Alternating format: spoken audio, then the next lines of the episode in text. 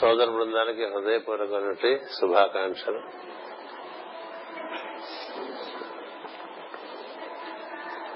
శ్రీ దుర్ముఖినామ సంవత్సరం దక్షిణాయనం హేమంత ఋతువు మార్గశీర్ష మాసము శుక్లపక్షము పంచమి ఆదివారం శ్రవణ నక్షత్రం శుభయోగం శుభకరణం. ఎన్నిటితో కూడినటువంటి శుభ సమయంలో మాస్టర్ గారి సాన్నిధ్యం నందు మాస్టర్ గారి అనుగ్రహంగా వసించి ఉండేటువంటి ఒక ప్రయత్నం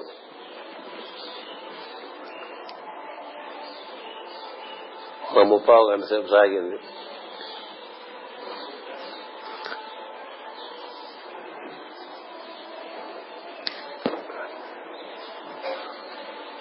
ఎంత చెప్పుకున్నా మర్చిపోయే విషయం మళ్ళీ మళ్ళీ చెప్పుకుంటూ ఉంటాం. అందుకనే అది చెప్పుకోవడం వల్ల లభించేది కాదనేటువంటి విషయం పెద్దలు చెప్పి ఉన్నారు. నాయమాత్మ ప్రవచనైన లభ్య. ప్రవచనాల వల్ల లభ్యం కాదని చిన్నప్పుడు మనకి ఒక కథ చెప్తూ ఉండేవారు.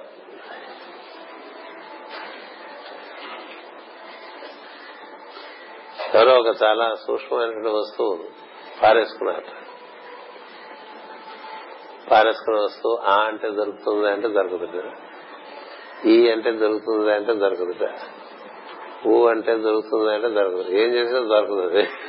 ఎందుకు ఎందుకు దొరకదంటే మర్చిపోవటం వల్ల దొరకదు అని చెప్పడానికి అలా చిన్న కథ మన చిన్నపిల్లప్పుడు ఆడుకునేవాళ్ళం.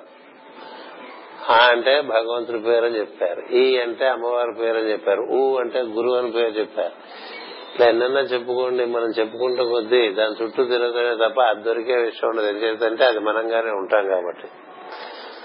అంచేత మనకి ఏం చెప్తారంటే సత్యం ఎప్పుడు ప్రస్తుతమై ఉన్నప్పటికీ కూడా అంటే అది ఎప్పుడు సాన్నిధ్యం ఇస్తున్నప్పటికీ కూడా మనం దాని ఎందు ఉండం. సమస్య ఎక్కడ వస్తుంది? ఒక గ్రీకు దేశంలో ఒక సదాచార సంపన్న శిష్యుడు గురువు గారు మాట సత్యం ఎలా లభిస్తుంది ఎక్కడ ఉంటుందని? అంటే గురువు గారు సమాధానం చెప్పారు. Truth is everywhere but we're absent the truth అని truth is present everywhere but we're absent అంటాడు. అంటే అది అన్ని చోట్ల ఉన్న విషయమే అయినప్పటికీ మనం దాని ఎందు మరుపు కలిగి ఉంటాం అనేటువంటిది అదొక విచిత్రం సృష్టిలో. అది గుర్తుందనుకోండి. అంత ఆట ఉండదు. గుర్తు లేదు కాబట్టి ఇంత ఆట ఉంటుంది. ఇన్ని గురు పూజలు ఉంటాయి ఇన్ని ప్రవచనాలు ఉంటాయి ఇన్ని స్తోత్రాలు ఉంటాయి ఇన్ని రకాల ఆరాధనలు ఉంటాయి ఇన్ని రకాల సాధనలు ఉంటాయి. ఏం చేద్దంటే అది మర్చిపోవటం చేత. అది మర్చిపోకుండా ఉండటం కోసమే ఈ శ్రవణ నక్షత్రం. శ్రవణం అంటే బాగా వినటం కదా. బాగా వినడానికి సంకేతమే మన ఇవాళ చదువుకున్న ధ్యానంలో కుక్క గురించి చెప్తారు ది డాగ్ అంట. కదా? డాగ్ స్టార్ అంటూ ఉంటాం. ఏ డాగ్ స్టార్ ఏమిటి? డాగ్ ఏమిటి? కుక్క ఏమిటి? దేని కుక్క అంటే అప్రమత్తత. గుర్తు చేస్తూ ఉంటుంది మన కుక్క. కుక్కకి ఎప్పుడు అప్రమత్తత ఉంటుంది. వినపడుతుందా మీ అందరికి? ఏం పర్లేదు సార్ చెప్పండి వినపడిపోయిన పర్లేదు. మీ ధోరణిలో మీరు చెప్పుకుంటూ పోండి వింటే వింటలే తెలియదున్నట్టుగా అంచేత ఈ అప్రమత్తత అనేటువంటిది చాలా ప్రధానం సాధన కదా? అప్రమత్తత దేని ఎందు ఉండాలో అది ఉండక ఇతర విషయములందు అప్రమత్తత ఉంటుంది. అది విచిత్రం. ఒక్కొక్కళ్ళకు ఒక్కొక్క విషయం నుండి అప్రమత్తత ఉంటుంది. అసలు దేని ఎందు అప్రమత్తత ఉండాలో దాని ఎందు అప్రమత్తత ఉంటే అప్పుడు మనకి ఒక పరిపూర్ణత ఏర్పడేటువంటి అవకాశం ఉంటుంది. అంచేత అన్ని ఉన్నాయి ఆయన ఆయనే లేరన్నట్టుగా ఉంటే లాభం లేదు కదా ఎన్నో సున్నాలు ఉన్నాయి ముందు అంకె లేదనుకోండి ఎన్ని సున్నాలు ఉంటే లాభం అలాగే సామెతలు చాలా ఉన్నాయి అన్ని రకాల వైభవం ఉందిటండి కానీ ఆవిడకి ఆయన చచ్చిపోయట అట్లా మనకు కూడా అదే జరిగింది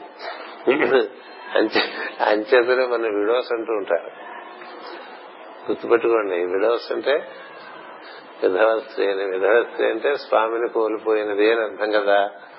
మనంతా స్వామిని కోల్పోయినటువంటి వారని స్వామిని పొందాలనే ప్రయత్నంలో ఇవన్నీ చేస్తూ ఉంటాం కానీ చేసే వాటిల్లో ఇరుక్కుపోతాం కానీ స్వామిని పొందటం ఉండదు.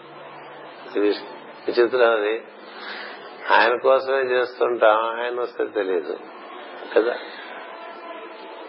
ఇప్పుడు ఆయన మన మధ్యకు వచ్చినా మనకి తెలియని పరిస్థితుల్లో మన ఆయన గురించి తంటాలు పడుతుంటే ఉపయోగం దేని గురించి ఇవన్నీ మనం నిర్వర్తిస్తున్నామా అది మర్చిపోయి తంతు బాగా పెంచుకున్నాం. ఇంకా అదలాగా మనం తిప్పుతూ ఉంటుంది. గిరగిర గిరగిర గిరగిర అనేక అనేక కార్యక్రమాలు. అబ్బో భూగోళం మీద దేవుడి పేరు జరిగేంత గోళ ఇంత అంతగా చాలా పెద్ద మీరు అనుకుంటారు ఈ ధనం గురించి చేసే కార్యక్రమాలే చాలా ఎక్కువ అనుకుంటారు ఇవి కూడా చాలా ఎక్కువ. మతపరమైన కార్యక్రమాలు అందరూ దేవుడి గురించే మాట్లాడతారు అందరూ దేవుడి గురించే చెప్తారు. అందరూ ఇలా ఉండాలంటారు అలా ఉండాలంటారు ఎలా ఉండాలి వీళ్ళలోనే ఉన్నవాడిని చూసుకోవడం అనేటువంటిది సులువు తెలియక దేని గురించో వెతుక్కుంటూ ఉంటారు. మనలో మనలాగా ఉన్నటువంటి వాడిని వెతుక్కోవడం ఎంత సులభమో అంత కష్టం. అది అందులో విశేషం. మనలో మనలాగా ఉన్నవాడిని వెతుక్కోవడం అది ఎంత సులభం అంత కష్టం. అలా ఉంటుంది. ఎందుకనే truth is simple but it is difficult to be simple మరి సింప్లిసిటీ నచ్చదు కదా? అంచేత మనసు ఏవో గొప్ప విషయాలు వెంటబడుతూ ఉంటుంది. గొప్ప గొప్ప విషయాలన్నీ ఇక చెప్పుకుంటే ఇక్కడ మనం బాగా అందరినీ ఉద్వేగపరుస్తూ ఉపన్యాసాలు చెప్పామనుకోండి ఏం జరుగుతుంది ఏం జరగదు అంచేత మనలో ఉండేటువంటి ఈశ్వరాన్ని దర్శనం చేయడం అనేటువంటిది మన ఋషులు ఇచ్చారు. ఎక్కడెక్కడో తిరగకండ్రా ఏదో చేయబోకండి. మీ అందే మీ వలే ఈశ్వరుడు ఉన్నాడు అని మనమందే మన ఎందే ఉన్నాడంటే మనకి ఎలా తెలుస్తుంది? అదే కదా మరి స్తంభంలో కనిపించాడంటారు. నారదుడు కూడా అదే చెప్తాడు హిరణ్య కశపుడికి దేశం. అన్ని లోకాలు వెతికేశాను ఎక్కడా కనబడలేదు లేడంటాడు. అది కదా కదా. ఎన్ని చోట్ల వెతికేశాడు? వాడు ఎక్కడా లేడంటాడు? ఎవడు ఎవడు లేడని అడుగుతాడు నారదుడు అదే మా అన్నయ్యని చంపినవాడు లేడంటాడు. అదేంటి? మీ అన్నయ్యని చంపేవాడు అంటున్నావు మళ్ళీ లేడంటున్నావు ఏంటి? ఉండే ఉంటాడు కదా నీకు దొరకట్లేదేమో లేదా అన్ని వెతికేశాను. అన్ని వెతికేశావు. మీ ఇంట్లో వెతికావా? వెతికాను లేడు. నీ ఒంట్లో వెతికావా? ఎందుకంటే ఎక్కడ నువ్వు వెతకవో అక్కడ ఉంటాడు. అక్కడి నుంచి నీకు మొత్తం అంతా కనిపిస్తుంది. ఎక్కడి నుంచి చూస్తే మొత్తం కనిపిస్తుందో అక్కడ చూడకుండా ఎక్కడెక్కడెక్కడెక్కడెక్కడో చూస్తామండి ఎక్కడో చూసేవాడిని ఇక్కడ చూడమని చెప్తున్నమాట. అందుకని ఎక్కడ ఎక్కడ ఎక్కడ అని ప్రశ్నిస్తే ఇక్కడ అని చెప్తారు. ఇక్కడ. అది ఎక్కడ? అది చెప్పడానికి కుక్క. మనకు కుక్క వచ్చింది కదా. ఏదో మన మనకి ఒక ఒక వ్యామోహం ఉంది. ఏం చేద్దంటే ఈ మాస్టర్ గారి యొక్క ప్రజ్ఞ మనకి సిరియస్ అనేటువంటి ఒక దత్తాత్రేయ మండలం నుంచి దాన్ని శారమయ్య మండలం అంటారు. శరమ అంటే కుక్క. శారమయ్య మండలం అంటే దత్తాత్రేయ మండలం. దత్తాత్రేయుడు చుట్టూ కుక్కలు తిరుగుతూ ఉంటాయి కదా. అంటే మన చుట్టూ కుక్కలు తిరిగితే మనం దత్తాత్రేయుడు అయిపోయాం కదా. ఎందుకు కుక్కలు తిరుగుతాయంటే నాలుగు దిక్కుల్లోనూ అప్రమత్తంగా ఉండేటువంటి తత్వం ఎక్కడ ఉంటుందో అది దత్తాత్రేయుడు. నాలుగు కుక్కలు చూపిస్తారు కదా. నాలుగు కుక్కలకి ఎన్ని రకాలుగానే మనం వ్యాఖ్యానాలు చేసుకోవచ్చు. నాలుగు వేదాలు అనొచ్చు ఏవేవో చెప్తూ ఉంటాం. ఈ చెప్పుకుండా పోతుంది ఏంటంటే ఈ విచికిత్సలో అసలు విషయం మర్చిపోతూ ఉంటాం. అసలు కుక్క అంటే దేని కుక్కను పెట్టుకుంటాం? మనం నిద్రపోయినా అది నిద్రపోదు. కదా? మనం వాచ్మెన్ పెట్టుకున్నా వాడు నిద్రపోతాడు. అది వర్మ గారు అడిగితే చెప్తాడు. ఆయన దగ్గర బోల్డ్ మంది వాచ్ బోల్డ్ మంది వాచ్మెన్లు ఇస్తూ ఉంటాడు వాళ్ళు నిద్రపోతూ ఉంటారు. మనం వాళ్ళ మేలు కలపాల్సుకుంటాం ఈ వాచ్మెన్లకు ఇచ్చే బదులు కుక్కను పెట్టుకుంటే అది నిద్రపోదు. కదా? వాచ్మెన్ బెటరా కుక్క బెటరా అంటే కుక్కే బెటర్. ఏ రోజైనా అంతే. ఎందుకంటే ఎక్కడ ఏ మూల నాలుగు దిక్కులో అలికిడైనా అది గమనిస్తుంది.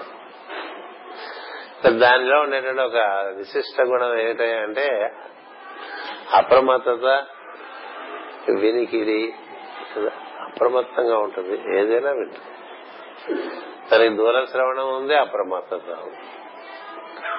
అంచేత మనకి ఇప్పుడు సాధకుడికి కుక్క చాలా అవసరం. అంటే కుక్కలు పెంచుకోమని చెప్పట్లేదు. కుక్కలో ఉండేటువంటి గుణం ఉంది ఆ గుణం పెంచుకో. ఆ గుణం బాగా మనం ఒక అభ్యాసం చేయాలి. అంటే ఇప్పుడు విశాఖపట్నం నుంచి శ్రీకాకుళం వచ్చామనుకోండి దారంతా కూడా ఎన్నో చూస్తూ ఉంటాం కదా. పంచభూతాల నుంచి కనిపించేటువంటి తత్వం ఒకటి ఉంటుంది. కదా? ఆ చెట్లు ఈ చెట్లు కొబ్బరి చెట్లు మామిడి చెట్లు అవి కనిపిస్తే అవి ఎంతెంత విలువ ఉంటాయి వాటి ధరలు ఎంత అలా వెళ్ళిపోవచ్చు. అదో పద్ధతి. కదా? ఈ పొలాలన్నీ ఎయిర్పోర్ట్ వస్తుంది కాబట్టి ఇక్కడ ధరలు ఇలా పద్ధతి ఉంటుంది. ఇదంతా వీటన్నిటి నిండా నిక్షిప్తమైనటువంటి తత్వం ఒకటి ఉంటుంది. దాన్ని దర్శనం చేస్తున్నా నీకేమన్నా వినపడచ్చు. కుక్క అట్లా వింటుంది. నీకు కుక్క బుద్ధి ఉంటే కుక్క అంటే తక్కువ అనుకోబోకండి చాలా అద్భుతమైన అది ప్రజ్ఞ. ఎందుకంటే ఒక మండలం అంతా అదే వ్యాప్తి చెందింది అదే గురుమండలం ఉంటారు. గురుమండలం నిండా కుక్కలే ఉంటాయి. అంటే వాళ్ళంతా అప్రమత్తమైనటువంటి జీవులు. సర్వకాల సర్వావస్థలందు కూడా శబ్ద బ్రహ్మమును వినగలిగినటువంటి వారు వాళ్ళు. బ్రహ్మం యొక్క ఉనికి తెలిసి ఉంటారు. బ్రహ్మం తెలిసిన వాడికి ఎక్కడైనా బ్రహ్మమే కనిపిస్తాడు. కదా? ఎక్కడైనా బ్రహ్మమే వినిపిస్తాడు. అప్పుడప్పుడు కనిపిస్తాడు. ఎందుకని ఎప్పుడు వినిపిస్తాడు అప్పుడప్పుడు కనిపిస్తాడంటే ఆయనకి రూపం అంటే ఏం లేదు కావాలంటే రూపం ధరించాడు. కానీ శబ్దం ఎప్పుడు ఉంటుంది ఆయనతో. అనాహతంగా శబ్దం ఉంటుంది. అంచేత రూపమా శబ్దమా అంటే శబ్దమే రూపమా? శబ్దమా? ఇప్పుడు రామ అనే దానికి రూపం కన్నా రామ అనే శబ్దం ఎక్కువ ప్రధానం అని చెప్తా. ఓంకారము అంటే దాని యొక్క నాదము మనకు ప్రధానం తప్ప దానికి మనం వేసుకున్న బొమ్మ ఇప్పుడు ప్రతి గోడ మీద వేసాం ప్రతి గుమ్మం మీద ఓంకారం పెట్టారు. మనం గుర్తు చేయడానికి పెట్టుకుంటాం. మంచి విషయం. లేకపోతే కన్నా ఉంటాం మంచి విషయం లేకపోయినా ఓంకారం గుర్తుంటే అబ్బో చాలా గొప్ప విషయం. అలా గుమ్మం మీద ఓంకారం లేకపోయినా నీ ఓంకారం గుర్తొస్తే గొప్ప విషయం. అలా ఉన్నా చూడకపోతే మరి ఘోరం. ఓంకారం అతికించినా ఓంకారం చూడకపోవటం ఓంకారాన్ని చూసినా నీకు నీలో ఉండే నాదం గుర్తు రాకపోవటం అనేటువంటిది ఇవన్నీ మనలో అప్రమత్తత అక్కడ కూర్చుంటే అక్కడ ఎదురుకుండా కనిపిస్తుంది ఇక్కడ ఉన్నది అదే. కదా.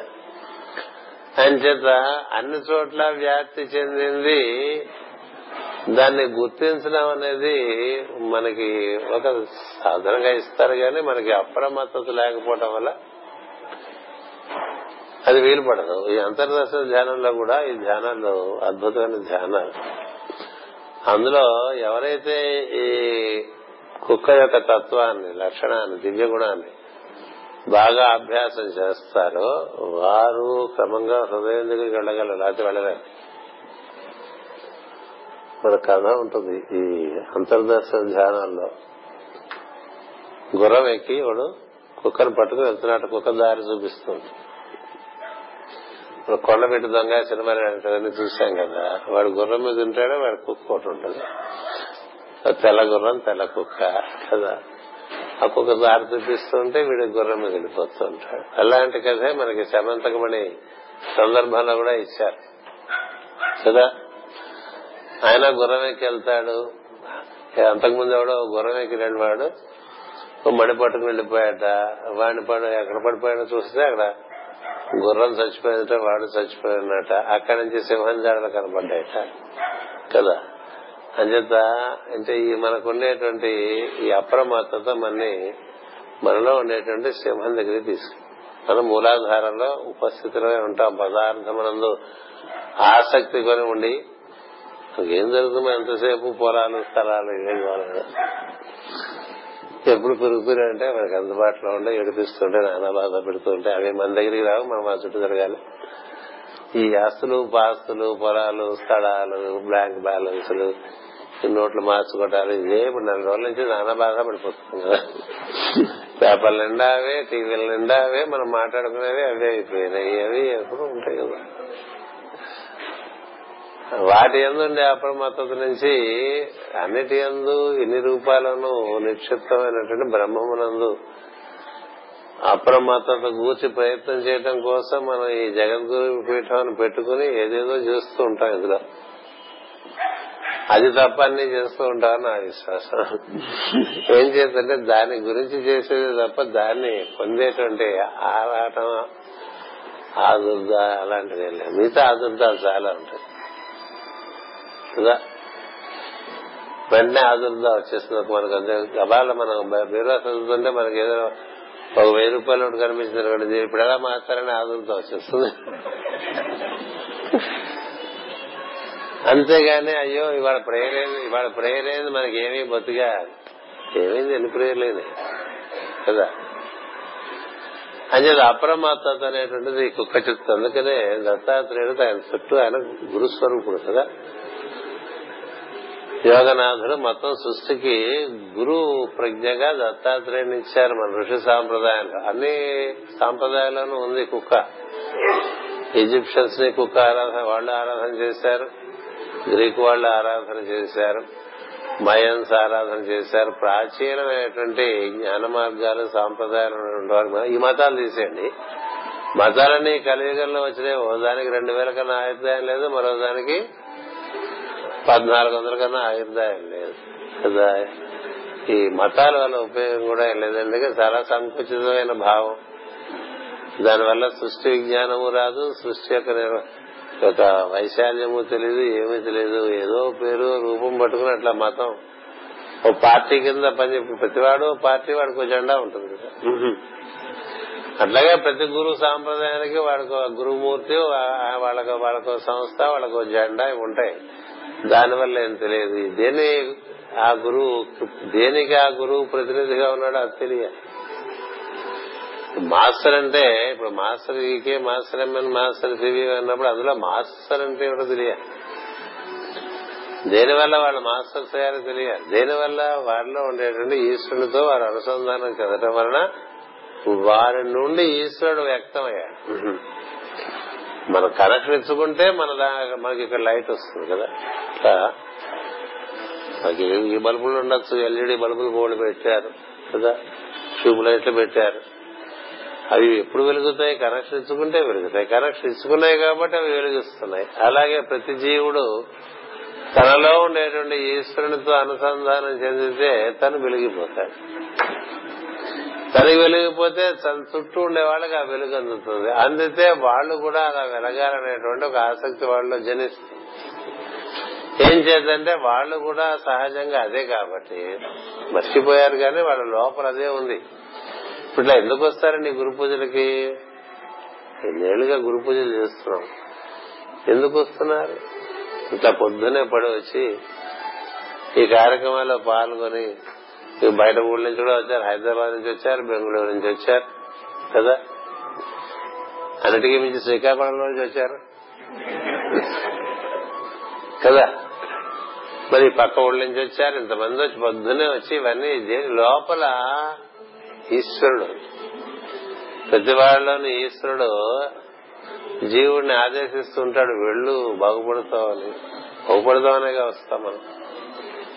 ఇప్పుడు నేను కూడా ఎందుకు వస్తానంటే మీ అందరినీ బాగు చేద్దాను కదా బాగుపడదామని వస్తుంటాను ఎందుకంటే బాగుపడటంలో భాగంగానే ఇవన్నీ కార్యక్రమాలు జరుగుతూ ఉంటాయి అంచేత మనలో ఉండేటువంటి ఈశ్వరుడితో మనకి అనుసంధానం జరిగితే మనం వెలిగిపోయే అవకాశం ఉంది. మనలో ఈశ్వరుడితో అనుసంధానం చెందకుండా ఎన్ని తెలుసుకున్నా ఉపయోగం లేదు. నహి నహి రక్షతి దృక్కరణి అన్నాడు కదా శంకరాచార్య. ప్రహ్లాద్ అన్నాడు శోధింపబడే సర్వశాస్త్రములు వేయేటికి గాథలు రక్షోనాథంటే పాడతారు. అద్భుతమైన పద్యాలు ఉన్నాయి. మనకి పద్యాలు కంఠస్థం వచ్చేస్తే అదో గొప్పగా ఫీల్ అయిపోతుంది తప్ప లోపల ఏమైనా శోధించావా లేదా ఏ లేదు. ఎందుకని మనకి పద్యాలు వచ్చేసినాయి పది మంది దగ్గర మనం వాటిని గట్టిగా చదివేస్తాం వాళ్ళందరూ ఓహో ఆహా అంటారు. ఇంకా అక్కడికి ఇక్కడికి వెళ్ళి ఇవే చదివేసి మనకి తెలిసిన చెప్పేస్తుంటే అందరూ మనం మాకు మర్యాదగా చూస్తుంటారు. దాంతో మన జీవితం ఏదో రోజున కడతెరిపోతుంది ఇక్కడికి అంతే కదా? కానీ ఏం జరిగింది? నీలో ఈశ్వరుడు నీకు దక్కాడా? మన లోపల ఈశ్వరుడు మనకి శిఖరం లాంటి వారండి. శిఖరం. అతని ఆధారంగా జీవుడుగా మనం అతని ప్రతిబింబమే. దేవుని ప్రతిబింబమే అని పాడుకుంటూ ఉంటాం కదా? అంచేత మన ప్రతిబింబం ఉన్నప్పుడు మన అద్దంలో చూసుకున్నట్టుగా అద్దంలో బొమ్మ సత్యమా నువ్వు సత్యమా చెప్పు. అద్దంలో చూసుకున్నా అసలు అద్దంలో చూసుకుంటాంగా పొద్దునే. పొద్దునే చూసుకుని మనం చాలా బాగున్నాం అని ప్రతి వాళ్ళు అనుకుంటారు తెలుసా? నేనే కాదు మీరు అనుకుంటారు అందరూ అనుకుంటాం ఎందుకని మనకు మనం బాగుండకపోతే ఎట్లా? కదా అందుకని ఒకసారి అద్దంలో చూసుకుంటాం సాయంత్రం వరకు అట్లాగే ఉందనుకుంటాం. ఫేస్ ఈ లోపలే మారిపోతుంది. ఇక్కడికి వచ్చి కూర్చోగానే చెమటలు పట్టంగానే ఫేస్ మారిపోతుంది. కదా? పూసుకున్న పోవడంలో అన్ని పోతాయి. అది అలా ఉండగా ప్రతిబింబాన్ని చూసినప్పుడు నీకేం తెలియదు తెలుసా? నీవీశ్వరుడు అయితే అది జీవుడు నీవీశ్వరుడు అయితే అది జీవుడు అది నవ్వుతుంది కదా? ఏం నవ్వుతుంది నువ్వు నవ్వితే అది నవ్వుతుంది కదా? నువ్వు నవ్వకపోతే నవ్వేదే ఉంది నువ్వు కదిలితే అది కదులుతుంది కదా? అలా ఈశ్వరుడు ఉండబట్టి మనం ఉన్నాం కాబట్టి అన్ని జరుగుతూ ఉన్నాయి. ఇప్పుడు మనం చదువుతుంటాం కదండి రోజు. From the point of light within the mind of God అంటే ఎక్కడుందండి? మైండ్ ఆఫ్ గాడ్ దేవుడు మనస్సు నుంచి మన మనస్సుకి అన్నాం. దేవుడు మనస్సు ఏమిటి? మన మనస్సు ఏమిటి? అసలు మన మనస్సు అనుకోవటమే అజ్ఞానం.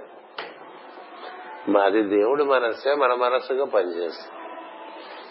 ఈ శరీరం కూడా మంది కాదు. దేవుడిచ్చిన శరీరం మన శరీరం అనుకుంటూ ఉంటాం. దేవుడిచ్చిన ఇంద్రియాలు మన ఇంద్రియాలు అనుకుంటూ ఉంటాం. దేవుడిచ్చిన మనస్సు మన మనస్సు అనుకుంటాం. దేవుడిచ్చిన హృదయం from the point of love within the heart of God అంటే ఏమిటన్నా అది ఎక్కడుందండి? వేరే కుదుడు హార్ట్ ఉందా? ఎక్కడ స్పందన ఉందో అదే హార్ట్ అది ఎవరిది? దేవుడిది. ఇది కాదు. కదా? గుండె ఆగిపోతే నానా బాధ. అంటే ఆగిపోతుంది. కొంచెం తేడా పడితే నానా బాధ వచ్చేస్తుంది కదా అసలుకే గాలి పీల్చలేకపోతున్నా ఇబ్బంది వస్తుంది. ఆయాసం వచ్చినా ఇబ్బంది వస్తుంది. గుండె బీట్ మిస్ అవుతుంటే బాధపడిపోతూ ఉంటాం. అది ఎవరిది? మంది కాదు. గుర్తుపెట్టుకోవాలి. ఇదేది మంది కాదండి. అన్ని ఇచ్చినవే. అది ట్రస్టీషిప్ అంటే. ట్రస్టీ అంటే నువ్వు ధర్మకర్తగా ఇవన్నీ దయమైనవి నీకు ఇచ్చారు. నువ్వు దాని ఎందుకు ధర్మంగా నిర్వర్తించుకుంటుండు నీవి చేసుకోబోక. ప్రతి మంది చేసుకోకూడదు. దేవుడిదే. ధర్మకర్తగా ఉన్నటువంటి వాడికి తెలుస్తుంది. ఏమని? ఈ శరీరము దైవమునదు దీన్ని నిర్వర్తించవలసిన బాధ్యత నాకు ఉన్నది. బుద్ధిగా నిర్వర్తించుకుంటాను. ఈ ఇంద్రియములు దైవము ఎందుకంటే ఇవన్నీ ప్రజ్ఞలు. ఇంద్రియ ప్రజ్ఞలు దేవతా ప్రజ్ఞలు అన్నీ. అవి దైవం ఇచ్చినవి వాటిని నేను నిర్వర్తించుకుంటా ఉన్నది నాకు బాధ్యత ఉన్నది. అట్లా పడితే అట్లా వాడిన. అలాగే దైవం ఇచ్చిన మనస్సు. అందుకని from the point of light within the mind of God let light stream forth into the minds of men అంటే ఇది దైవం ఇచ్చిన మనస్సు మన మనస్సు అనుకుంటే అది ఏడ్చినట్టుగా ఉంటుంది. రకరకాల కళా కళలు కదా వాటికి. చంద్రుడికి ఎన్ని కళలు ఉన్నాయో మన మనసుకి అన్ని కళలు ఉన్నాయి. దానికి హెచ్చు తగ్గులు ఉన్నాయి హాని వృద్ధులు ఉన్నాయి. ఆయన చేత దానికి క్షయం చంద్రుడికి క్షయరోగం కదా మనకి కదా దక్ష ప్రజాపతి చంద్రుడికి నువ్వు క్షయరోగి చచ్చిపోరా చెప్తాడు. ఏదో అల్లుడిని. అల్లుడిని శాపం పెట్టేటువంటి ఏకైక మామగారు సృష్టిలో కదా. అది క్షయరోగంతో చచ్చిపోతుంటే అల్లుడి మీద కంప్లైంట్ ఇచ్చారు. కూతుళ్ళు. ఇరవై ఏడు మంది కూతుళ్ళు. కంప్లైంట్ ఏంటి కంప్లైంట్ అంటే రోహిణితో ఎక్కువ ఉంటున్నాడు నాన్న మాతో ఎక్కువ ఉండట్లేదు రేవతి విషయంలో మరీ భయంకరంగా ఉంటున్నాడని చెప్పి. రేవతి అట్లా ఉంటుంది? రేవతి నక్షత్ర భావాలు చదువుకుంటే చాలా బాగుంటాయి. అవన్నీ విజ్ఞానం అనుకోండి. విజ్ఞానం చాలా తర్వాత విషయం అండి నా దృష్టిలో. ముందు ఈశ్వరుని పొందటం ఇవి ఈశ్వరుని పొందితే అన్ని నీ దగ్గరికి వచ్చేస్తాయి. ఎందుకంటే అన్ని ఈశ్వరుని అధీనంలోనే ఉన్నాయి. ఈశ్వరుడు అంటే ప్రకృతి పురుషుల యొక్క సమాగమ ప్రజ్ఞ అర్ధనారీశ్వర తత్వము అంటారు. అది ఈశ్వరుడు. అంటే బ్రహ్మము నుండి సంకల్పం బయటకు వచ్చినప్పుడు అర్ధనారీశ్వరుడు అవుతాడు దైవం. అన్ని సంప్రదాయాల్లో కూడా దైవము అంటే అది స్త్రీ కాదు పురుషుడు కాదు. అది సమాగమ ప్రజ్ఞ ప్రకృతి పురుషుల యొక్క సమాగమ ప్రజ్ఞ. దాన్నే మనకి శివపార్వతులని లక్ష్మీనారాయణలని వాణి వాణి హిరణ్య గర్భులని అరుంధతి వశిష్ఠని సీతారాములని తల్లిదండ్రులని ఇట్లా చెప్తూ ఉంటాం ఏదైనా ప్రకృతి పురుషుడు ప్రకృతి పురుషుడు ప్రకృతి అది ఈశ్వరుడు. మనలో ఉన్నటువంటి శుద్ధమైనటువంటి ప్రకృతి నవమ ప్రకృతిగా ఉంటుంది. కదా? అష్ట ప్రకృతుల్ని అధిష్ఠించి నవమ ప్రకృతి ఉంటుంది అది శుద్ధ ప్రజ్ఞ శుద్ధ చైతన్యం. ఆవిడనే మనం మహర్నవం అంటూ ఉంటాం. అష్ట ప్రజ్ఞలను అధిష్ఠించి ఉంటుంది. ఆవిడే అదితి ఆవిడే గాయత్రి ఆవిడే సావిత్రి ఆవిడే సరస్వతి. పేర్లు చాలా పెట్టుకున్నాం కానీ విషయం ఏంటంటే పది దైవం అయితే తొమ్మిది అమ్మ. అది బ్రహ్మం బ్రహ్మమైతే తొమ్మిది అమ్మ. అందుకని ఆ పది తొమ్మిది కలిసిన ప్రజ్ఞగా మనకి ఈశ్వరుడు ఉంటాడు. అందుకని ఈశ్వరుడు అర్ధనారీశ్వర స్వరూపం.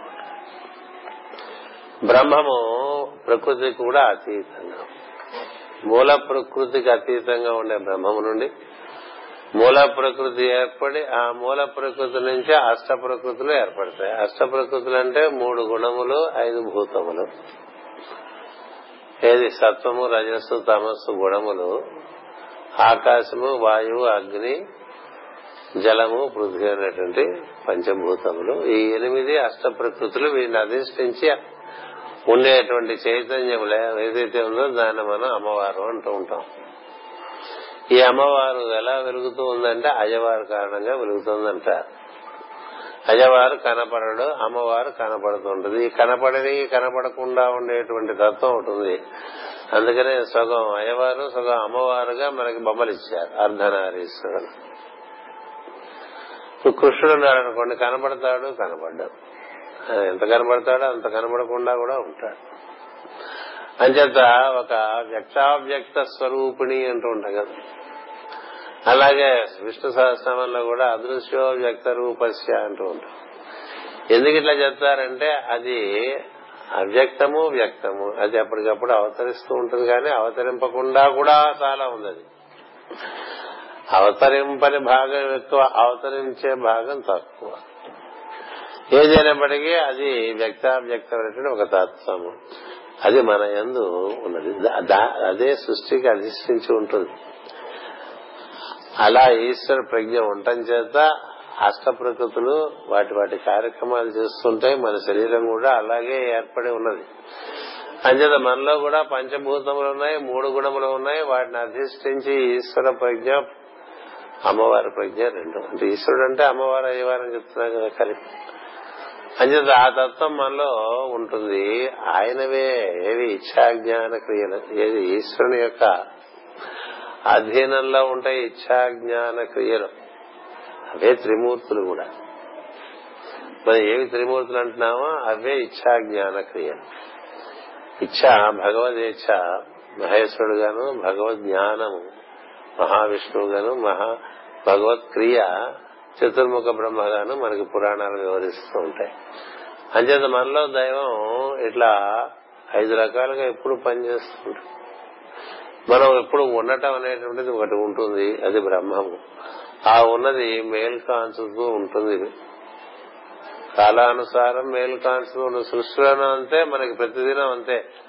రాత్రి మన మన ఎరుక మనలోనికి వెళ్ళిపోతుంది అందుకనే మనకేం తెలియదు కదా? పొద్దున్న నిద్ర పట్టిందా మాస్టర్ అంటే బాగా పట్టిందో అని చెప్పాను. చాలా గొడవ అయిపోయింది పక్కన. మీకు వినిపించలేదంటే వినిపించలేదు. ఎందుకు వినిపించలేదు? వినిపించాలంటే ఎరుకు ఉండాలి. ఎరుకు అందులో విడిపోయింది అనుకుని వినిపించాలి కదా? అంచేత ఎరుక లేని స్థితిలోంచి ఎరుకు ఉన్నటువంటి స్థితిలోకి వస్తాం కదా. ఎరుకెవరు? మనం ఈ రామ రామాంత సహస్ర లలితా సహస్రం చదువుతాం కదా అది ఎరుక. దేనివల్ల మనం ఉన్నామని మనకు తెలుస్తుంది? ఎరుక వచ్చిన తర్వాత మనం ఉన్నామని మనకు తెలుస్తుంది. ఎరుక లేకపోతే ఇక్కడ పాట రాశారు కదా చాలా తత్వంతో కూడినటువంటి పాట. ఎరుక లేక వచ్చావు ఎరుక లేకపోతావు. కదా?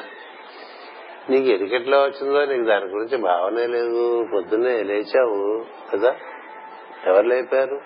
ఇప్పుడున్న ఇవి మనం బాగా ధ్యానం చేయాల్సిన విషయాలు. ఎవరు లేపితే లేచావు? ఎంతంటే మెలకు వస్తుంది కదా. ఎంతసేపు పడుకుంటా పడుకోతుందా?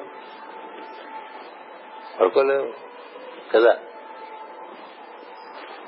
రేపు మనకి ప్రేయర్ చేయక్కలేదట అన్నారు అనుకోండి అమ్మాయి చాలాసేపు పడుకోవచ్చు అనుకున్నాం అనుకోండి. ఆ రోజు రోజు కన్నా ముందుగానే మెలకు వచ్చేస్తుంది. ఇదేంటి ఎక్కువ పడుకుందా అన్నాం కదా ఇలా మెలకు వచ్చేసిందంటే మెలకు రావటం నీ చేతుల్లో లేదు. కదా? ఇది వాళ్ళకి లేచారు రేపు ఇంట్లో హాయిగా పడుకోవచ్చు అనుకుంటారు కదా అందరూ. రోజు గణపతి పూజ చేయం కదా మనం. గణపతి పూజ అంటే ఇంకో అరగంట ముందుగా ఉండాలి. ఇంకా గురు స్తోత్రం అంటే ఇంకో పావు గంట మొత్తం ముప్పో గంట ముందు ఉండాలి. కదా? అసలు ప్రేరే చేయలేక్కర్లేదు అనుకోండి రేపు హాయిగా ఏడింటి వరకు పడుకుంటాను అనుకున్నా కూడా నీకు నాలుగింటికే మెలకు వచ్చి నిద్ర పట్టనటువంటి పరిస్థితులు రావచ్చు కదా? ఎరుక నువ్వు అనుకుంటే రాదు. అది వస్తే నువ్వు లేస్తా నువ్వు నువ్వు నువ్వు ఉన్నావని నీకు తెలుస్తూ నువ్వు లేస్ నువ్వు లేచిన తర్వాత నువ్వు ఉన్నావని నీకు తెలుస్తా. నువ్వు మూడో స్థితిలో కనబడుతున్నావు నీకు. అంతకుముందు రెండు ఉన్నాయి. ఎరుకుంది ఎరుక ఆధారమైనటువంటి సత్యం ఉంది. సత్యం అనండి బ్రహ్మం అనండి పేరు ఏమన్నా పెట్టండి. మనకి ఋషులు చాలా రకాలుగా పేర్లు పెట్టడం వల్ల మనం ఏది సరిగ్గా అర్థం చేసుకోకుండా అట్లా ఇప్పుడు ముప్పుడుగా అన్ని వాడేసుకుంటూ ఉంటాం. ఉన్నది సత్యం మనం ఉన్నాం కదా అది సత్యం. అదే దైవం అదే బ్రహ్మం. ఉండటం అనేటువంటిది తెలిసే పరిస్థితి లేదు. ఎప్పుడు పూర్ణమైనటువంటి ఎరుకలు శుద్ధమైన ఎరుకలో ఉన్నప్పుడు ఇతరములు లేనప్పుడు మనకి సత్యమునందే దృష్టి ఉంటే అప్పుడు మనకి సవికల్ప సమాధి అని ఉంటుంది. అది అప్పుడప్పుడు ఈ ఎరుక అందులో కలిసిపోతుంది. ఇందులోంచి బయటకు వచ్చిందో అందులో కలిసిపోతూ ఉంటుంది ఎరుక. కలిసిపోయినప్పుడు అది నిర్వికల్పం. మళ్ళీ సవికల్పం అవుతుంటుంది మళ్ళీ నిర్వికల్పం అక్కడే ఉంటాడు ఋషి. ఏది? వాడిని తప్పు లోకంలో ఉండేవాళ్ళు అంటారు. వాళ్ళకి తర్వాత సత్యమే. ఓం తప ఓ గుమ్ సత్యం అంటూ ఉంటాయి కదా. ఆ ఓ గుమ్ గుమ్ గుమ్ అని పడకూడదు రాదు మింగాలట ఏవో చాలా చెప్తారు వింటుంటే నేను చెప్తారండి ఓం సత్యం అని అంటాడు ఓం సత్యం అంటే ఏమైపోతుంది నాకు తెలియదు. అలా అనాలన్నారు? ఓకే అలాగే అంటాం. దానికి అన్నంత మాత్రం సత్యం తెలిసిందా తెలియదు కదా. అన్నవాళ్ళకి సత్యం తెలిసిందా లేదు. తెలిసిన వాడు ఏం మాట్లాడ్డా కదా? నీకు తెలిసిన తర్వాత మాట్లాడటం ఏముంటుందండి? వాడికి మాట్లాడటం కూడా చిరాగ్గా ఉంటుంది. ఏం మాట్లాడుతున్నారా ఏం మాట్లాడుతుంది? దాంతో కూర్చుంది అంచేత శుద్ధ చైతన్యం సత్యంతో ముడిపడి ఉండేటువంటి స్థితిలో ఉండి అట్లా తపోజనులు తపోలోకంలో ఉండిపోతారు. మనం కూడా పేర్లు పెట్టుకుంటాం కదా తపోవనం అని పేర్లు పెట్టుకుంటాం. అట్లా పెట్టా పాపం వాళ్ళకి బెంగళూరులో వాళ్ళందరికీ. ఏడిపించడానికి పెట్టానేమో అనిపిస్తుంది నాకే. కదా తపోవనం పెట్టుకుంటే ఏంటి? నువ్వు శుద్ధ చైతన్యంగా ఉండి బ్రహ్మంతో ముడిపడి ఉండాలి అంతే. వాళ్ళు తప్పు. తపస్సులో ఉంటారు. బ్రహ్మమును రుచి పొందినటువంటి వాళ్ళు వాళ్ళకి అంతకన్నా ఇతర విషయంలో ఆసక్తే ఉండదు. ఇంకా అక్కడి నుంచి దిగిరావటం అంటే ఇచ్చా కదా? ఇచ్చుంటేనే దిగొస్తాం. ఇచ్చకి ఇంకో రూపమే కామము. ఇచ్చ అంటే కోరికేగా? తెలుగులో? ఇచ్చాశక్తి అంటే అందుకనే ఆవిడ కామేశ్వరి ఆయన కామేశ్వరుడు అంటుంటారు ఏ జీవులు సంతోషించాలి కదా మనం చేసిన సృష్టి అంతా అని కామం ఇస్తా ఇచ్చ. సో ఇచ్చ ఎవరిది? ఆయన ఇచ్చే మన ఇచ్చగా జరుగుతుంది అనుకోండి మనకి దివ్యంగా ఉంటుంది. ఆయన ఇచ్చే మనకు తెలియాలంటే మనం ఆయనతో ముడిపడి ఉంటే ఆయన ఇచ్చ తెలుస్తుంది. ఇచ్చ తెలిసినంత మాత్రాన మనం చేసుకెళ్ళిపోతామా జ్ఞానం కూడా ఆయనే ఇవ్వాలి. కదా? ఈశ్వరుడే ఇవ్వాలి జ్ఞానం. ఇచ్చా ఈశ్వరుడే ఇస్తాడు జ్ఞానము ఈశ్వరుడే ఇస్తాడు. దాన్ని నిర్వర్తించగా ఇచ్చని పరిపూర్ణం చేసుకోవడానికి జ్ఞానం ఇస్తే సరిపోతుందా? క్రియాశక్తి కూడా ఇవ్వాలి. కదా? ఏదైనా చేద్దామంటే ముందు ఇలా చేసుకుంటే బాగుంటుందని ఒక ఆలోచన మనకు వచ్చింది అనుకోండి ఇది దైవేచ్ఛ అని మనకు అనిపిస్తుందా? మనకు ఐడియా వచ్చేస్తుంది అనుకుంటాం మనకి ఐడియా రావటం కాదు. మన ఐడియా అనుకోగానే పోతుంది. ఎందుకంటే మనది అనుకోవటంగానే ఏమవుతుందంటే దొంగతనం వచ్చేస్తుంది. ఎక్కడ దొంగతనం జరుగుతుందంటే భగవత్ సంకల్పం మన నుంచి ఒక ప్రేరణగా వస్తే అది మన సంకల్పం అనుకోవటంలోనే దొంగ అయిపోయా. అంటే ఏం చేశావు నువ్వు? ఆయన ఇచ్చిన భావాన్ని నీ భావంగా నువ్వు దాన్ని దాని ఎందు ఓనర్షిప్ అంటాను చూసారా? యజమాని ఆయన అయినప్పటికీ నేను యజమాని అనుకోవటం వల్ల భావం నీదైపోతే అది నాసి అయిపోతుంది ఎందుకంటే ప్రతిబింబం లో వక్రీకరణ ఒకటి ఉంటుంది. సొన్న నీళ్ళలో పెట్టినటువంటి పెన్సిల్ ఆ నీటి ఉపరితలం మీద ఇట్లా వంక తిరిగినట్టు అయిపోతుంది కదా. అంచేత ఇది భగవదేచ్ఛ. భగవదేచ్ఛ. భగవదేచ్ఛ అనుకున్నప్పుడు భగవద్ జ్ఞానం మన ఎందు భాషిస్తుంది. భగవదేచ్ఛ అనే భావన మనకు ఉన్నట్లయితే నిజంగా గుర్తొస్తే మనకి ప్రతి కూడా మనకి ఓనర్షిప్ ఒకటి బాగా అభ్యాసం అయిపోయింది మనం మన యజమాని అనుకోకుండా ఆయన యజమాని మనం ఆయన యొక్క ప్రతినిధులు అనుకో ఈ సమస్తం ఆయనదే మనం దీన్ని నిర్వర్తించేటువంటి ప్రాతినిధ్యం మనకి ఇచ్చాడు మనంతా రీప్రజెంటేటివ్స్. ఆయనే మనలాగా వచ్చాం కదా. అంచేత ఆయనదే సంకల్పము అనుకున్నప్పుడు దానికి సంబంధించిన జ్ఞానం కూడా కదా. అందుకనే రాముడే చెప్పాడు నాకు భాగవతం రాయమని. కాబట్టి రాముడే రాసుకుంటాడు అనుకున్నాడు కానీ పోతన నాకు రావణ కనబడ్డాడు భాగవతం రాయమన్నాడు ఇంక మరి ఇక రాసేయటం అనుకుంటే అయిపోయింది. అలా రాసి ఉంటే ఆ భాగవతం వాళ్ళ వరకు ఉండేది కాదు. కదా భాగవతం నువ్వు రాయరా అన్నాడు ఆయన. రాయరా అంటే రాసేటం ఏంటి? మనం రాసేస్తాను కూర్చో అలాగే మనం ప్రవచనం చెప్పారా అంటే చెప్పేస్తానంటే నువ్వు నేను చెప్దాం అనుకుంటే వీలుపడదు నువ్వు చెప్పుకో నేను కూర్చుంటాను అనేటువంటి అది బాధ్యతారహితంగా నువ్వు చేసుకొని కూర్చుంటానంట కాదు. అది దానికి సమర్పణ చెంది కూర్చోడు. అందుకని కదా పలికించేడు వాడు రామభద్రుండట. ఇప్పుడు ఈ భాగవతం నేను చెప్పకపోతే అనేటువంటి భాగవ భావన రావచ్చు కదా. ఇప్పుడు నేను చెప్పాడు ఇది. అదేంటే సామాన్య పన్నెండు స్కంధాలు. ఇది ఇరవై నాలుగు వేల శ్లోకాలు చెప్తారు. చాలా ఎనిమిది లక్షల శ్లోకాలు ఏవో చెప్తూ ఉంటారు. ఆ లెక్కల కన్నా మనకి భగవంతుడు ఏంటంటే ముఖ్యం. అని చేత మరి ఇవన్నీ మనం ఎప్పుడు రాస్తాం ఎప్పటికవుతుంది అని పెట్టుకోకుండా మనం భగవంతుడు ఏంటంటే ఆయన రాసుకుంటాడు అనేది పోతన కలిగింది కదా? ఎందుకంటే సంకల్పం ఆయనదే దానికి తగిన జ్ఞానం కూడా ఆయనే ఇస్తాడు క్రియాశక్తి ఆయన ఇస్తాడు. ఇలా ఉన్నాం అనుకోండి మీకు ఏమవుతుంది మీకు ఈశ్వరునితో పాటు త్రిమూర్తి తత్వం కూడా మీకు ఉన్ముఖమై ఉంటుంది. ఉన్ముఖమై ఉంటుంది. అలా ఉంటే ఏమవుతుంది?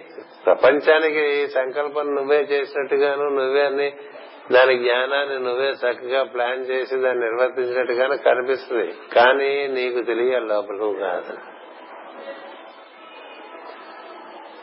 మనం బాగా అన్నా చాలా బాగా జరిగితే అందరినీ మనం పొగిడితే మన మొహం చాటంత అయిపోతుంది కదా. చాటంత అయిపోకూడదు లోపల ఉండేటువంటి దైవంకి ఈశ్వరుడికి. ఈశ్వర ఇది నీకు జరిగే ప్రశంస. నన్ను ఒక మాధ్యమంగా వాడుకుని వారు నిన్ను ప్రశంసిస్తున్నారు అనుకునేవాడు బుద్ధిమంతుడు. ఇప్పుడు మనం పైనుంచి దిగి వచ్చే వాటికి మనం మీడియం అనుకున్నప్పుడు బయట నుంచి మనకు వచ్చే ప్రశంసలు కీర్తి యశస్సు వైభవం అంతా కూడా దానికి కూడా మన మీడియంసే. ఆయనకి అప్పచెప్పాను ఇది నీదే నీది నీకే అప్పచెప్తున్నా. నేను నీవాడినే నాలో ఉండే ప్రాణం నువ్వు ఇచ్చిన ప్రాణమే నాలో మన శరీరము నువ్వు ఇచ్చిందే ఇంద్రియములు నీవు ఇచ్చినటువంటివే మనసు నీవు ఇచ్చినటువంటిదే ప్రాణము నీవిచ్చినటువంటిదే ప్రజ్ఞ నీవిచ్చినటువంటిదే సంకల్పము నీవు కలిగించేటువంటిదే దానికి వచ్చేటువంటి జ్ఞానం కూడా నీతో కూడి ఉంటే నాకు అలాగే అనుసృతంగా లభ్యమవుతుంటుంది. అంతేకాదు క్రియాశక్తి కూడా వస్తుంది. ఇంకా ఎన్నాళ్ళు పనిచేస్తారని అంటుంటారు కదా. ఎన్నాళ్ళైనా పనిచేస్తారు ఏముంది? వాడు ఇస్తుంటే వీడు చేస్తుంటాడు ఎవడు? అలా భగవంతునికి అన్ని విధములుగా సమర్పణ చెందినవాడనండి లేక అనుబంధం కలిగి ఉన్నవాడనండి. సమర్పణ అనేది చాలా బాగా వాడేశారు ఆ పదం. ఎవరు చేపూసుకో చేసుకోకపోయినా ప్రతివాడు సమర్పణ చెందినట్టుగా ఫేస్ పెడుతూ ఉంటాడు. అందుకని అలా కాకుండా అనుబంధం దైవంతో అనుబంధం. ఎందుకంటే అది ఎలా ఉంటుంది? దైవంతో అనుబంధం అంటే అనుబంధం అంటే భార్య భర్తతో అనుబంధంగా ఉన్నట్టు మిత్రుడు మిత్రుడితో అనుబంధంగా ఉన్నట్టు. సేవకుడు స్వామితో అనుబంధంతో ఉన్నట్టు. ఇది ఎటువంటి బంధం అంటే మనకి అద్భుతమైనటువంటి ఆనందాన్ని ఇచ్చేటువంటి బంధం. అందుకని అది సంబంధం అనుబంధం. ఇతర బంధాలు. అది అది లేనప్పుడు అన్ని బంధాలు అవుతాయి. అది ఉంటే అనుబంధం అవుతుంది సంబంధం అవుతుంది. సంబంధం అంటే సమ్యక్ బంధం అని అర్థం. అంచేత మనలో ఈశ్వరుడు మనలో ఇచ్ఛా జ్ఞాన క్రియా స్వరూపుడు కూడా పనిచేస్తున్నాడని తెలియాలి. అది మనలో పంచతత్వంగా ఈశ్వరుడు ఉన్నట్టు. పంచతత్వం. పంచము. ఈశ్వరుడు అందుకనే మనకి పంచముఖ ఆంజనేయుడు పంచముఖ గణపతి పంచముఖ శివుడు ఇవన్నీ చెప్తుంటాం కదా. అర్ధనారీశ్వరుడు అంటాం పంచముఖం అంటాం. అందుకనే ఆయన ప్రార్థన చేయాలంటే తూర్పు ముఖం దక్షిణ ముఖం పడమర ముఖం ఉత్తర ముఖం ఊర్ధ ముఖం ఐదు చెప్తాం. ఐదు ముఖ. అంటే ఐదు ముఖములుగా మనలో ఈశ్వరుడు ఉన్నాడని మనకు తెలియాలి. మన సంకల్పం అనుకోకూడదు. మన సంకల్పం అనుకుంటే మన పిల్లి బుర్రే పనిచేస్తుంది అది. దైవ సంకల్పం ఇలా నిర్వర్తింపబడుతుంది నాలో అన్న భావన ఉంటే నీకు దైవ సంకల్పం అనేటువంటిది నీ అందు త్రికరణ శుద్ధిగా నువ్వు నమ్మితే దైవ జ్ఞానం కూడా దాన్ని అనుసరించి వచ్చేస్తుందండి. శివుని అనుసరించి విష్ణు వచ్చేస్తాడు. అభేద స్థితి వాడది కదా. శివాయ విష్ణు రూపాయ అన్నాం కదా. మనకు రూపాయలే తెలుసు. శివుడు తెలియదు విష్ణు తెలియదు. శివరూపాయ విష్ణు అంటే రెండు రూపాయలు ఉన్నాయి ఒకటి ఒకటి శివరూపాయ ఒకటి విష్ణు రూపాయ. మన వాళ్ళు రూపాయిని పెట్టడంలో కూడా చాలా మంచి బాగా ఇంకెక్కడ లేదు ప్రపంచం అంటే పేరు. కదా? రూపీ అంటారు రూపీ అంటాం కదా ఇంగ్లీష్ రూపీ. అంటే రూపం లేనిది రూపం ధరిస్తుంది. ఇలా ఎవరన్నా పెట్టుకున్నారండి డబ్బులకి పేర్లు? డబ్బులు పెట్టుకున్నారు? ఇది కేవలం ఇది ఋషి సంపద మన ఎందు భాషిస్తుండటం వల్ల మనకు ఆ విధంగా కొన్ని కొన్ని మనకి తెలియకపోయినా మన మధ్య అత్యంత విలువైన పదాలు మెదులుతూ ఉంటాయి. మన నోటి నుంచి ఉచ్చరిస్తూ ఉంటాం కంఠ నుంచి ఉచ్చరిస్తూ ఉంటాం. కానీ నిజానికి సంకల్పము శివ తన్మే మన శివ సంకల్పమస్తు ఎంత అద్భుతమైనటువంటి ప్రార్థన. నా మనసునందు శివ సంకల్పం కలుగు శివ సంకల్పమే నిర్వర్తింపబడిగాక. ఇతర సంకల్పములకు ఈ మనస్సు చోట్లేదు. ఇక్కడ పిచ్చి పనులు చేయము అని ఇప్పుడు ఇక్కడ పిచ్చి పనులు చేయం కదా గురు పూజ ప్రాంగణంలో. ఇలా ప్రార్థనా మందిరంలో. ఇక్కడ ఏం చేస్తాం? దివ్య సంకల్పాలు నిర్వర్తించడానికి ఏర్పాటు చేసుకున్నాం. అలాగే మనసు కూడా దివ్య సంకల్పములకే వేదిక అవ్వాలి. కదా? నిజానికి దివ్య సంకల్పములే నీకు సంకల్పాలుగా వస్తున్నప్పుడు అది నీ సంకల్పం అనుకోవటం వల్ల అది వక్రీకరణ చెందుతుంది. వక్రీభవిస్తుంది. సో ఆ వక్రత మనకి సంకల్పం నుంచి మొదలైపోతుంది. ఇది నేను అను వెళ్ళాలా గురు పూజలకు వద్దా అని ఎట్లా మీమాంసపడి ఎట్లా కొట్ట గురు పూజలకు వచ్చేస్తాడు కదా? గురు పూజలు రావడానికి రకరకాల ఆలోచనలు చేస్తూ ఉంటుందండి మనసు. కార్లో చోట్ల తింటే మానేసేవాడు ఉంటాడు కొంతమంది. కదా? కారు లేకపోతే బస్సు ఉంది కదా? బస్సు ఇద్దరికి బస్సులో వచ్చినవాడే బస్సు ఏడు నడిచి వచ్చేసేవాడు ఉన్నారు ఈ రోజుల్లో కూడా ఎక్కడి నుంచైనా కదా? నీకు సంకల్పం నీ సంకల్పం అనుకుంటే ఇట్లా ఉంటుంది. బస్సు ఉందా కారు ఉందా ఎలా వెళ్తాం ఇలాంటివన్నీ ఉంటాయి. ఇది శివ సంకల్పం అదే నివర్తింపబడుతుంది అనుకున్న వాడికి అన్ని ఏర్పాట్లు అయిపోతాయి. అన్ని ఏర్పాట్లు చూసుకుని వచ్చే మనసు ఒకటి ఉంటుంది. నేను గురు పూజలకు వెళ్తాను. ఎలా వెళ్తాను? అదే చూపిస్తుందా.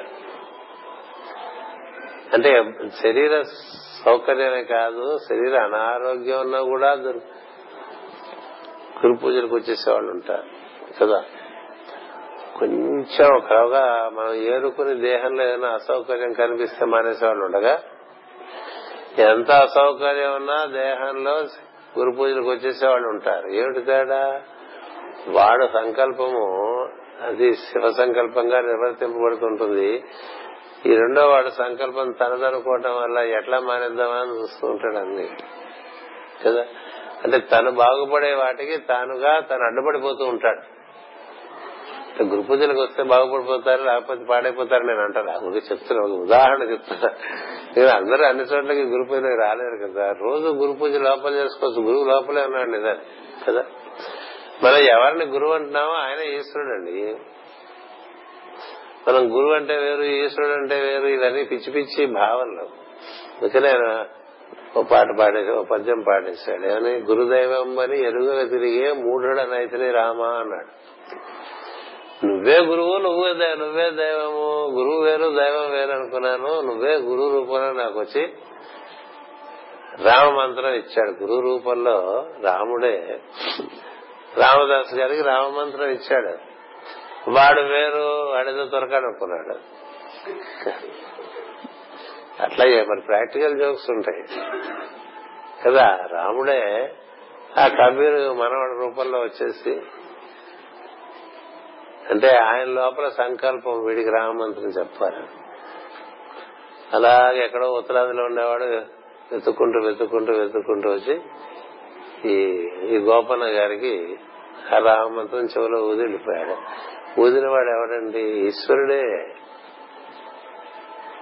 నీకు నీకెవరు చెప్పారనేది కాదు వాళ్ళ ద్వారా చెప్పింది ఈశ్వరుడే. అంటే మాస్టరే. ఇప్పుడు మనకి మంత్రం ఇచ్చారు కదా ఎవరు ఇచ్చారండి అంటే వాడిచ్చాడు వీడిచ్చాడు. ఈశ్వరుడే ఈశ్వరుడే తన తన తోచిన వాహికల్ని తాను అందుకుని మనకి మనం బాగుపడాలనేటువంటి సంకల్పం ఆయన చేయటం వల్ల ఏదో ఒక మాధ్యమం ద్వారా మనకు అది ఊతాడు చెవులో. అది చెవులో ఊదిన దగ్గర నుంచి కథ మొదలవుతుంది. ఎందుకు ఇలా చెప్తున్నానంటే ఈశ్వరుడి సంకల్పంగానే ఈశ్వరుడు తనకు తానుగా మనకు దగ్గర అవటానికి ఒక గురు రూపంలో వస్తాడు. అది తెలియక ఆయన గురువు గారు నాకు రాముడు అనుకుని కన్న కొన్నాళ్ళు తిప్పరపడ్డాడు రామదాసు. ఈశ్వరుడే గురువు రూపంలో వచ్చాడు. అందుకని అందరి ఎన్ని ఎన్ని రూపాల్లో వచ్చినా ఈశ్వరుడే మన దగ్గరికి రావటానికి లోపల నుంచి రావటానికి మనం చాలా అడ్లు వేసుకోవటం వల్ల బయట నుంచి వస్తారండి. లోపల ఉండే విషయం మనకి తెలియపోవటం వల్ల ఎక్కడెక్కడో వెతుక్కుంటూ నానా బాధపడుతుంటే అసలు పూర్ణ వీడికి తెలియట్లేదు. అది బయట నుంచి వచ్చి లోపల ఉన్నాడు అని చెప్తాడు. అది చెప్పేవాడే గురువు. నీ లోపల ఉండే ఈశ్వరుని నీకు పరిచయం చేసేటువంటి వాడు గురువు తప్ప ఇతరులు గురువులు కాదు. గుర్తుపెట్టుకో. నీకు ఈశ్వరునికి నీలో ఉన్న ఈశ్వరునికి నీకు దారి చూపిస్తాడు. అదే చెప్తాడు కదా గురి తిరిగిన దొంగ గూ గూ గూ గుండె గుండెల్లోనే దాగేనే గూ గూ అని గుండెల్లో ఉన్నాడు వాడు కదా.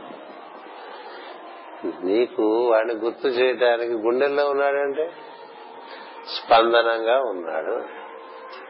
మరి ఆ స్పందనం దగ్గరికి వెళ్ళాలంటే అప్రమత్తత కావాలి. అప్రమత్తత కావాలంటే నీ పంచేంద్రియములు కూడిన మనస్సు. తమాషా ఏంటంటే మన శరీరము పంచతత్వంతోనే ఉంటుంది.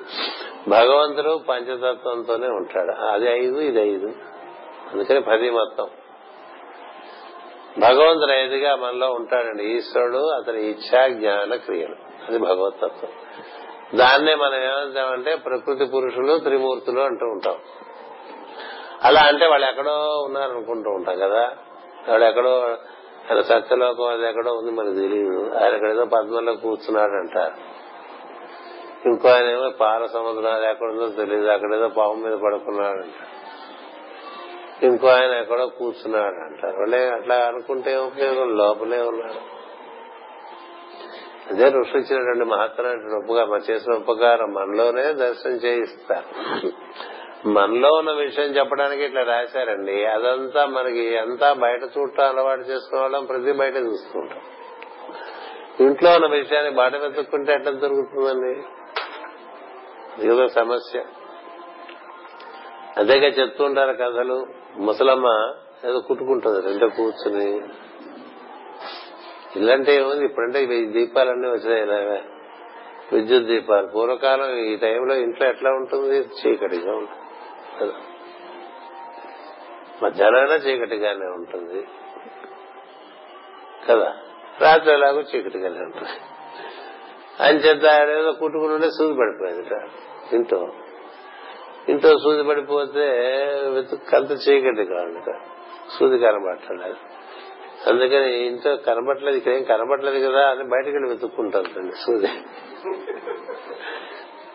ఏమిటి వెతుక్కుంటున్నావు అని అడిగారట ఏంటంటే సూది పడిపోయింది వెతుక్కుంటున్నాను సూది పడిపోతే ఎక్కడ పడిపోయింది? ఇంట్లో ఇంట్లో పడిపోతే బయట వెతుక్కుంటా అంటే మరి లోపల చీకటి కదా అని. మనందరూ అదే చేస్తాం. అదేవో తమాషాగా చిన్నప్పుడు మనకి ఐదో క్లాస్ లోపల ఇలాంటి పాఠాలనే చెప్పేశారు. అవి మనకి యాభైలు వచ్చేప్పటికీ లోపల తెలుస్తాయి ఓహో ఇదే జరిగింది. కదా? చిన్నప్పుడు కథలే ఇవన్నీ కదా. నీ పేరేంటి? ఈగ నా పేరేంటి అని తిరిగిన కథ చదువుకోవాలా? నా పేరేంటి? నా పేరేంటి అని అడుగుతూ ఉంటుంది అందరినీ ఈగ. మన పరిస్థితి మన పేరేంటి? ఏం చెప్తారు? మీ పేరు చెప్తారు మీకు పెట్టిన పేరు కదా అసలు పేరేంటి? ఏమో మరి ఈగ కథ అలాంటి కథలు ఇచ్చారంటే అంత అవన్నీ ఉపనిషత్తులు. కదా? ఉపనిషత్తులు అంటే అప్పుడప్పుడు పుస్తకాల్లో పాత పాత అక్షరాల్లో పాత బుక్కులు అవే ఉపనిషత్తులు అనుకోబోకండి. చిన్న చిన్న కథలన్నీ ఉపనిషత్తులు. అంచేత సూది ఇంట్లో పడిపోతే బయట వెతుక్కున్నట్టుగా ఈశ్వర దర్శనం కోసం బయట వెతుక్కుంటున్నాం అనుకోండి.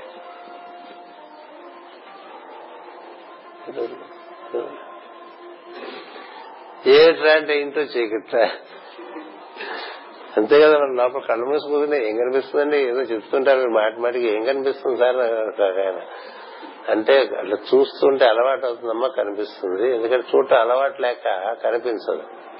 చీకట్లో ఏం కనిపించదని మనం అనుకుంటాం. కానీ మీరు చీకట్లో ఉండండి చీకట్లో కనిపించడం మొదలు పెడతాం ఏం సందేహం లేదు. ఇలా చీకట్లో శ్రీకాకుళం ఊరు వదిలేసి బయటకు వెళ్ళిపోండి. ఎన్హెచ్ ఫైవ్ మీద ఎక్కడ స్ట్రీట్ లైట్ లేని చోటికి కనిపిస్తుంది. అమావాస్యనే కనిపిస్తుంది. సందేహం లేదు. మనకి అలవాటు లేక చీకట్లో కనిపించదనుకుంటాం. అసలు నీకు చీకట్లో చూడటం అలవాటు చేసుకోవాలి. కదా? చీకట్లో చూడటం అంటే అందుకనే కళ్ళు మూసుకుంటే లోపల కనిపించదు ముందు ఏమి. కదా? కనిపించదు పోనీ వినిపిస్తుందేమో చూడన్నారు. వినిపిస్తే అక్కడ ఏదో ఉందని తెలుస్తుంది కదండి కరెంట్ పోయింది ఇంట్లో అక్కడేదో చప్పుడైంది. చప్పుడైతే ఏదో అక్కడ ఉందని మాకు తెలుస్తుంది కదా ఏదో అక్కడ చప్పుడైందంటే ఏదో ఎలుక వచ్చిందో పావే వచ్చిందో తెలియదు కదా.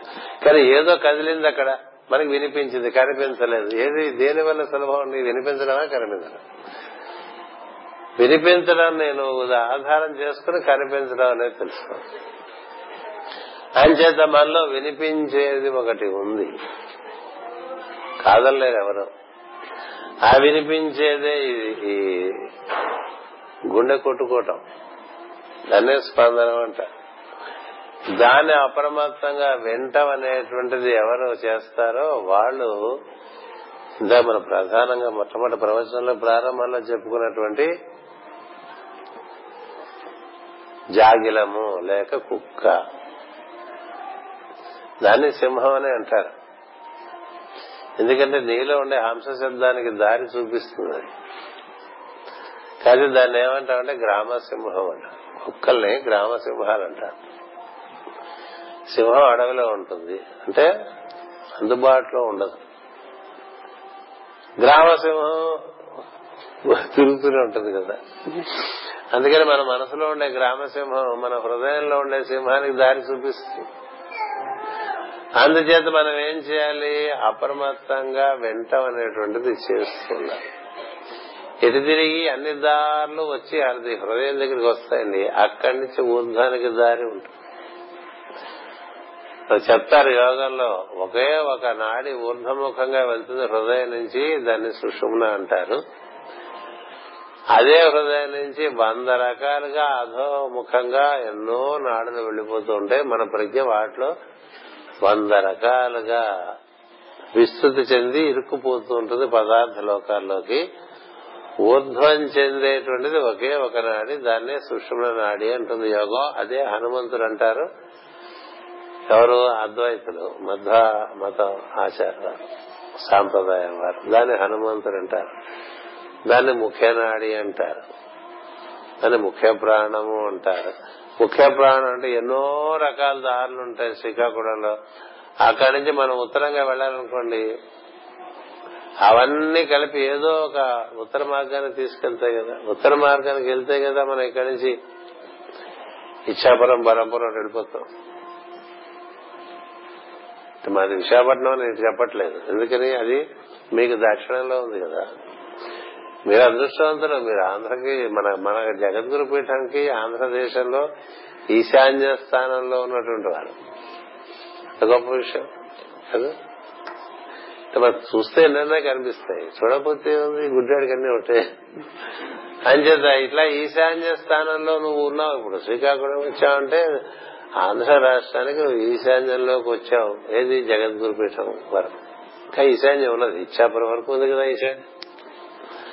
అలా పోతూనే ఉంటుందిగా ఇచ్చాపురం దాటితే బరంపురం వస్తున్నాం బరంపురం దాటితే ఇంకా వస్తాయి కదా భువనేశ్వరం వస్తుంది. అట్లా వెళ్తుంది కలకత్తా వరకు ఈశాన్యంగానే పోతూ ఉంటుంది.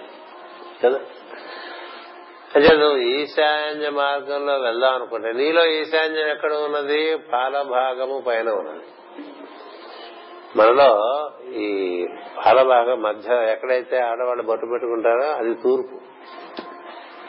మన ఎరుక బాగా ఉండాలని ఇక్కడ ముట్టుకోవటం పెట్టుకున్నాం అది కూడా ఈ వేలతో ముట్టుకోమని చెప్తారు ఇది సూర్య ప్రజ్ఞ ఏది ఉంగరం వేలంటానే దాని ఎందుకు సూర్య ప్రజ్ఞ ఉంటుంది. ఆ వేలతోనే కుంకం తీసుకుంటే పెట్టుకో. ఇట్టా పెట్టుకోకూడదు. ఇలా పెట్టకూడదు. దేవుడికైనా అలాగే పెడుతూ ఉంటారు. పూజ కూడా ఈ వేలే వాడతారు ఈ వేలు వాడతారు ఈ రెండు వేళ్ళు వాడరు ఇది తెలివి అతి తెలివి చిటికల చిటికిన వేలు లౌక్యం లౌక్యం అంతా దీంట్లో ఉంటుంది చిటికల ఇది అహంకారం. ఈయన శని అంటే మనకు డిసిప్లిన్ ఇచ్చేవాడు. క్రమశిక్షణ ఇచ్చేటువంటి వాడు మధ్య వేలు. దాని పక్క వేలు సూర్యప్రజ్ఞ జీవుడు. ఇది అహంకార ఇది ఇది అహంకారము. ఇది నీ క్రమశిక్షణ ఇచ్చేటువంటి గురువు. ఇది నీ యొక్క ప్రజ్ఞ జీవ ప్రజ్ఞ అది సూర్య అంశ. ఇది నీ బుద్ధి లేక తెలివి అంచేత ఇలా తూర్పు ముట్టే పెట్టుకోగలట ముట్టుకోండి చాలు. పెట్టుకుంటే పెట్టుకోండి పెట్టుకోవద్దని నేను పెట్టుకోమని ఇన్సిస్ట్ చేయం. ఎందుకని చెప్పే కదా నిన్న? పాత క్రొత్తల మేలు కలయికని. పాత క్రొత్తల మేలు కలయికంటే నీకు తూర్పు తెలియాలి నీలో తూర్పు తెలియాలంటే ముందు అసలు రోజు ఇక్కడ తూర్పే కదా తెల్లారేది మనకి. అంచేత మన తెలివికి అక్కడే తెల్లారేది. అక్కడి నుంచే మనకి ఎరుకులోకి వస్తుంది. అంచేత అక్కడ అమ్మ భావన చేయాలి. స్టూడెంట్ అనే తల మీద ఉంటుంది. కదా? ప్రతి వారికి ఇక్కడ శిఖారై షట్ ఏదో అంటూ ఉంటాం కదా. అది ఏమన్నప్పటికీ కూడా ఇక్కడ ఉండేది ఇది శివస్థానం ఇది బ్రహ్మస్థానం. ఇది మనకి ఉత్తరము. ఈ ఉత్తరము ఈ తూర్పు ఈ రెండింటికి నడుమ ఉండేటువంటి ఈశాన్య మహల్ అందుకని మనం ఈశాన్యం చేరాలి. ఎక్కడున్నాం మూలాధారంలో. ఈ మూలాధారంలో ఉన్నవాడిని ఈశాన్యం వరకు తీసుకెళ్ళటానికి మార్గాలు. రకరకాల కథలుగా చెప్పారు. మొదట కుక్క తీసుకెళ్ళి హృదయం వరకు తీసుకెళ్తే అక్కడ సింహాన్ని పరిచయం చేస్తుందట సింహం అంటే హంస శబ్దమే సింహం. హంసశబ్దం నిర్వర్తించేటువంటి సింహం. అది సింహరాశి. అంచేత వృశ్చిక రాశిలో కుక్కని చెప్తారు. మూలాధారంలో అక్కడ ధనురాశికి వచ్చేసరికి మనకి గుర్రం ఎక్కిన వాడు అవుతాడు. అక్కడి నుంచి సింహరాశి తీసుకెళ్తారు. మనకి జ్యోతిష్ చక్రం ఉన్నట్టుగా ఉండదు. మనం నడిచే దారి. జీ పాత్ అని ఇస్తారు ఇందులో. జీ పాత్ హాఫ్ స్వస్తిక అంటారు. ఇలా వెళ్ళి అలా వెళ్ళి అలా వెళ్ళి. అంటే మనం మెట్లు కట్టుకుంటాం చూడండి పైకి వెళ్ళడానికి. అలా కడతాం మెట్లు. ఇలా కట్టి అలా కడతాం. ఇలా కట్టాం కదా. ఇలా కడితే ఎక్కడ? లిఫ్ట్ అంటే ఇలా పెట్టుకుంటాం. లిఫ్ట్ ఇలా పెట్టుకో. కానీ ఎక్కే దారి అంటే ఎలా పెట్టుకుంటాం నలభై ఐదు అడుగులు. నలభై ఐదు డిగ్రీలు ఇలా వెళ్ళి మళ్ళీ నలభై ఐదు డిగ్రీలు ఇలా వెళ్తే ఓ లంబకోణం మనకి కవర్ చేసినట్టు అలా ఎప్పుడైనా గమనించారా మెట్లు ఎక్కుతున్నప్పుడు? మెట్లు ఎక్కడం అంటే వృశ్చిక నుంచి సింహరాశికి శ్రావణం అంటే మనకి కార్తీక మాసం నుంచి శ్రావణ మాసంలోకి శ్రావణ మాసంలోంచి మాఘ మాసంలోకి మాఘ మాసంలోంచి మేషంలోకి అట్లా ఉదాహరణ ఉదాహరణ అలా ప్రతిదానికి అట్లా దారులు నలభై ఐదు డిగ్రీల్లో వెళ్తూ ఉంటాయి. ఏటవాలుగా అందుకని సులభంగా ఉంటుంది ప్రయాణం అని? అందుకని మెట్లు అట్లా ఏర్పాటు చేసుకుంటూ ఉంటాం. అలాగే మనకి వృశ్చిక నుంచి సింహం సింహం నుంచి కుంభం కుంభం నుంచి మేషం. అట్లా శిరస్సుకు చేరే మార్గం. అంచేత ఈ ఈశాన్య భాగాన్ని మనం మాఘము అటు. పోవద్దు మనం. ఎటు ఎటు వెళ్దామంటే అప్రమత్తత ఉంటే తప్ప మీరు ఈ మన ఎందుకు జరుగుతున్నటువంటి స్పందనమును గుర్తించలేరు. ఇది శ్రవణ నక్షత్రం. మనకి ఈ రోజు ఉండటం బట్టి శ్రవణం అంటే వినగలగాలి వినగల మాట్లాడడానికి ఏమైంది నేనే మాట్లాడుకోవచ్చు వినగలగ వింటూ ఉంటే ఏం జరుగుతుందంటే క్రమంగా మనకి ఈ వ్యాపారం మనం బయట చేసే వ్యాపారం అంతటికీ మూలమైనటువంటిది స్పందన. అది లోపల ఆ విధంగా నిర్వర్తింపబడుతూ ఉండటం వల్ల కదా మన మనసు ఇంద్రియములు శరీరము వాక్కు కర్మేంద్రియములు జ్ఞానేంద్రియములు మనస్సు ఇవన్నీ పనిచేయటానికి ఆధారమైనటువంటిది స్పందనమే. కదా? స్పందన ఆగితే మనస్సు లేదు వ్యాపారం లేదు ఇంద్రియ వ్యాపారం లేదు శరీర వ్యాపారం. అంచేత స్పందనం దగ్గరకి మనం చేరటం కోసం చేసే ప్రయత్నం ప్రధానంగా సాగాలి. అక్కడి నుంచి దారి ఉంది. అంతవరకు దారి లేదు. ఇంకా బయట దారులు ఇంకే ఇంకో మార్గంలో వెళ్ళటానికి ఏం లేదు. అంచేత స్పందనాన్ని మనం బాగా గమనిస్తూ ఉండాలి. అలా గమనించడానికి కుక్కని చెప్పారు అది తీసుకురావడానికే సద్గురు ప్రయత్నం చేస్తాడు. సద్గురు ప్రయత్నం అంతా కూడా నేను హృదయాన్ని చేర్చడానికి ప్రయత్నం చేస్తాను. అంటే హృదయం చేరితే ఏం జరుగుతుందంటే అది మనసుకి పుట్టిల్లు. మనసుకి పుట్టిల్లు. చేత పుట్టింటికి వెళ్ళిపోతే ఏం చేస్తుంది? ఎవరైనా ఆడపిల్లంటే పుట్టింటికి వెళ్ళిపోతే విశ్రాంతి తీసుకుంటారు. అందుకని ఇంట్లో ఆడవాళ్ళు చెప్తూ ఉంటారు ఇంటి ఆవిడ ఉంటుంది సరే పిల్లకి పెళ్ళి చేశారు పంపించేశారు ఇంటి వాడికి ఎప్పుడు పనేగా వాళ్ళకి సండే కూడా ఉండదు. కదా? ఎప్పుడు ఆలోచించాం కానీ ఇంట్లో ఆడవాళ్ళకి వీకెండ్ ఏం లేదుగా. ఆదివారం సెలవు ఉంది అన్ని రోజులు వంట చేసుకోవాలి. చేసుకుని ఇంట్లో వాళ్ళకి పెట్టాలి వాళ్ళు తినాలి. రోజు పని ఉంటుంది. పండగ కంటే ఎక్కువ పని ఉంటుంది. పండగ అంటే సోవర్ సోమరిపోతున్న మగవాళ్ళకి సెలవు రోజులు. వాడు శుభ్రంగా ఇంట్లో ఉండి అవి ఇవి ఇంకా అడుగుతూ ఉంటాడు. అవి చేసి పెట్టు ఇవి చేసి పెట్టు ఇంకోటి చేసి పెట్టు. ఇవాళ పిండి వంట ఏం చేస్తున్నావు? ఏం పాయసం వండుతున్నావు? అంటే ఏంటి? పండగ అంటే ఆడవాళ్ళకి పని ఎక్కువ. ఆదివారం అంటే ఆడవాళ్ళకి పని ఎక్కువ. అందుకని వీడు శనిగాడు ఇంట్లోనే ఉంటాడు కాబట్టి. ఏదో పొద్దునే ఇంత టిఫిన్ కంటే ఇంత కట్టించి ఇచ్చేస్తే పోతారు కదా. మిగతా రోజుల్లో పొద్దునే క్యారియర్ కట్టేసేస్తే సాయంత్రం వరకు ఆ ఫేస్ చూడక్కలేవాడు వాళ్ళ పనులు వాళ్ళు చూసుకోవచ్చు. అందుకని ఆదివారం అంటే ఇంట్లోనే ఉంటాడు వాడు.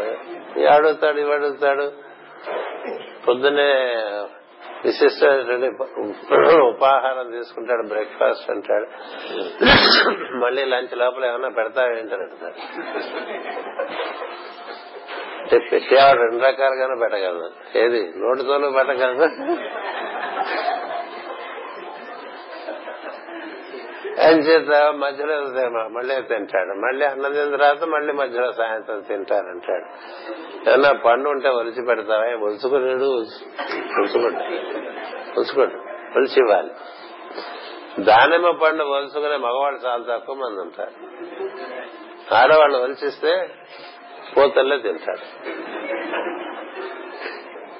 అంటే ఇవన్నీ ఎందుకు చెప్తున్నానంటే ఇలాంటి స్త్రీకి పిల్ల పెళ్ళి వెళ్ళిన తర్వాత ఆ పిల్ల పుట్టింటికి వచ్చింది అనుకోండి ఏం చేస్తుంది? అమ్మకి సాయం చేస్తుందా? చేయదు. అమ్మ నాకు అది చేసి పెట్టవా? అమ్మ నాకు ఇది చేసి పెట్టవా? ఎందుకని? అక్కడ తింది కదా. అత్తగారు నాకు ఇది చేసి పెట్టండి నాకు అది చేసి పెట్టండి అంటే అయ్యే పని కాదు కదండి. ఎందుకు వస్తుంది? ఆడపిల్ల పుట్టింటికి విశ్రాంతి తీసుకోవడానికి అమ్మ చేత చిన్నప్పటి నుంచి రుచులు రుచులుగా తినవి ఇప్పుడు అక్కడ తినలేనివి ఇప్పుడు ఇక్కడ తినగలిగినవి అవన్నీ చేయించుకుని తింటారు. అంచేత శ్రమ ఎక్కువ అవుతూ ఉంటుంది కదా. ఎందుకు చెప్తున్నా నేను?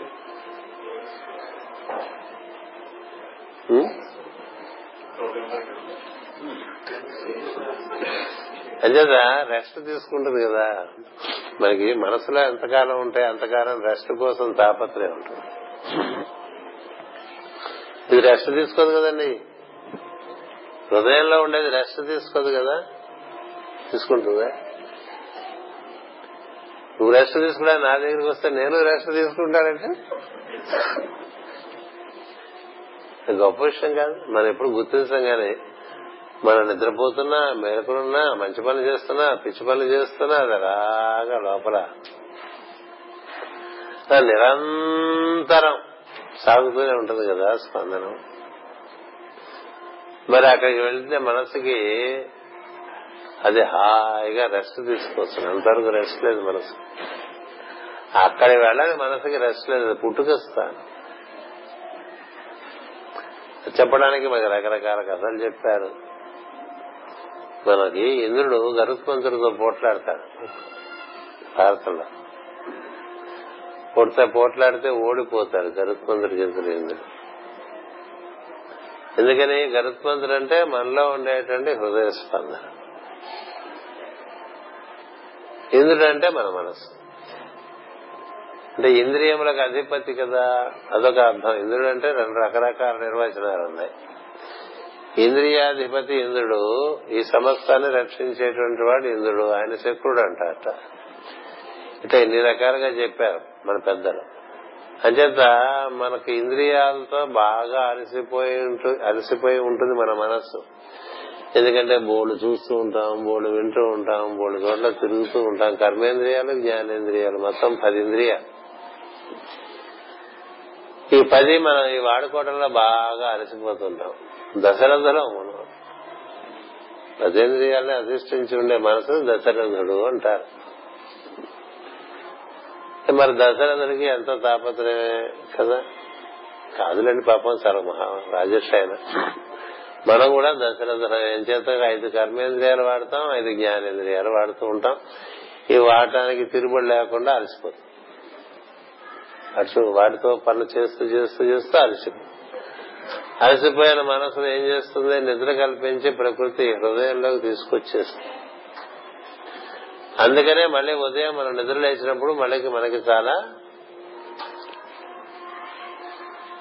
ఏమంటాం దాన్ని మనం? ఫ్రెష్ అంటానికి తెలుగులో? పరిశుద్ధంగా ఉంటాం.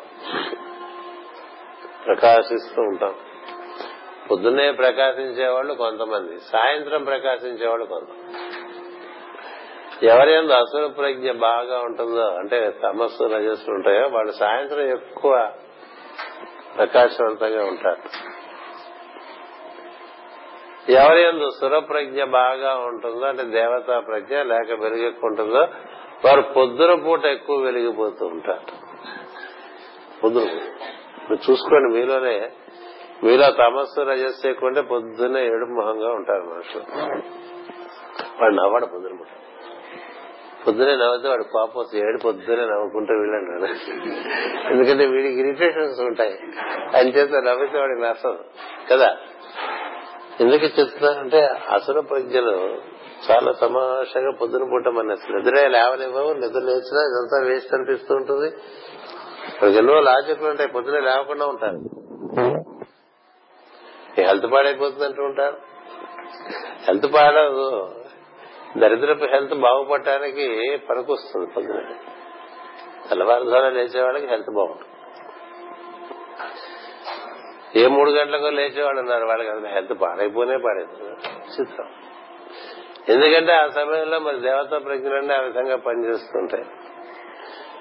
ఈ దేవతా ప్రజ్ఞలు అధిష్ఠించినటువంటి వాడు గరుత్మంతుడు ఎందుకంటే అటుపక్కున్నదంతా అదే. ఈ హృదయ స్పందనకి లోపల పక్క కథంతా దివ్యం అండి ఈ హృదయ స్పందనకి ఇటుపక్క కథంతా ఈ మనసు నివర్తిస్తుంది అంచేత ఈ మనోహరణం ఆ హరణం కోసమే ఈ యోగం. మనోహరణం అంటే ఏంటంటే చచ్చి చంపేయటం కాదు. అది మన మనసు ఆనందం చేత తన్మయత్వ స్థితి పొందుతుంది. మనోహర్ మనోహర్ అని పేరు పెట్టుకుని ఉంటాయి. చాలా మనోహరంగా ఉందండి అంటుంటాయి. అంటే ఏంటి? నీకు నీ మనసుతో సంబంధం లేకుండా ఆనందం చెందేటువంటి ఒక సిద్ధాన్ని వివరించలేవు మనసుతో కదా? అబ్బో చాలా బాగుందండి. అంటే ఏంటి? ఎలా ఉంది అంటే మీరు చూడాలి చూస్తే కానీ చెప్పడానికి వీల్లేదు అంటాం కదా చాలా విషయాలు చెప్పడానికి వీల్లేవు నిజానికి. కానీ చెప్పాలనేటువంటి ఒక తపన చేత ఏదో చెప్తారు కానీ ఏ క్షణం అది భాష రూపం ధరించిందో అప్పుడే అది మూడు పాలు చచ్చిపోతుంది ఒక పాలే ఒక్క పాలు కూడా చెప్పలేరండి లోపల ఉండేటువంటి ఆనందాన్ని.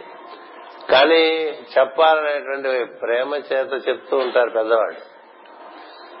అది లోపల మీకు హృదయం దాటి లోపలికి వెళ్ళిన తర్వాత ఉండేటువంటి అనుభూతి ఉందే. అవన్నీ దివ్యం. ఈ హృదయంకి ఇటుపక్క ఉండేటువంటి కార్యక్రమాలన్నీ కూడా మత్యం అంటే చచ్చిపోయేది ఇదంతా మృతము అదంతా అమృతము. సో ఈ మృతత్వం నుంచి అమృతత్వంలో ప్రవేశించాలంటే మొట్టమొదటి ద్వారం మనకి హృదయమే అంచేత అప్రమత్తులై ఉండటం కోసం ఈ శబ్దాన్ని వినటం అనేటువంటిది లోపల చేస్తూ ఉండాలి.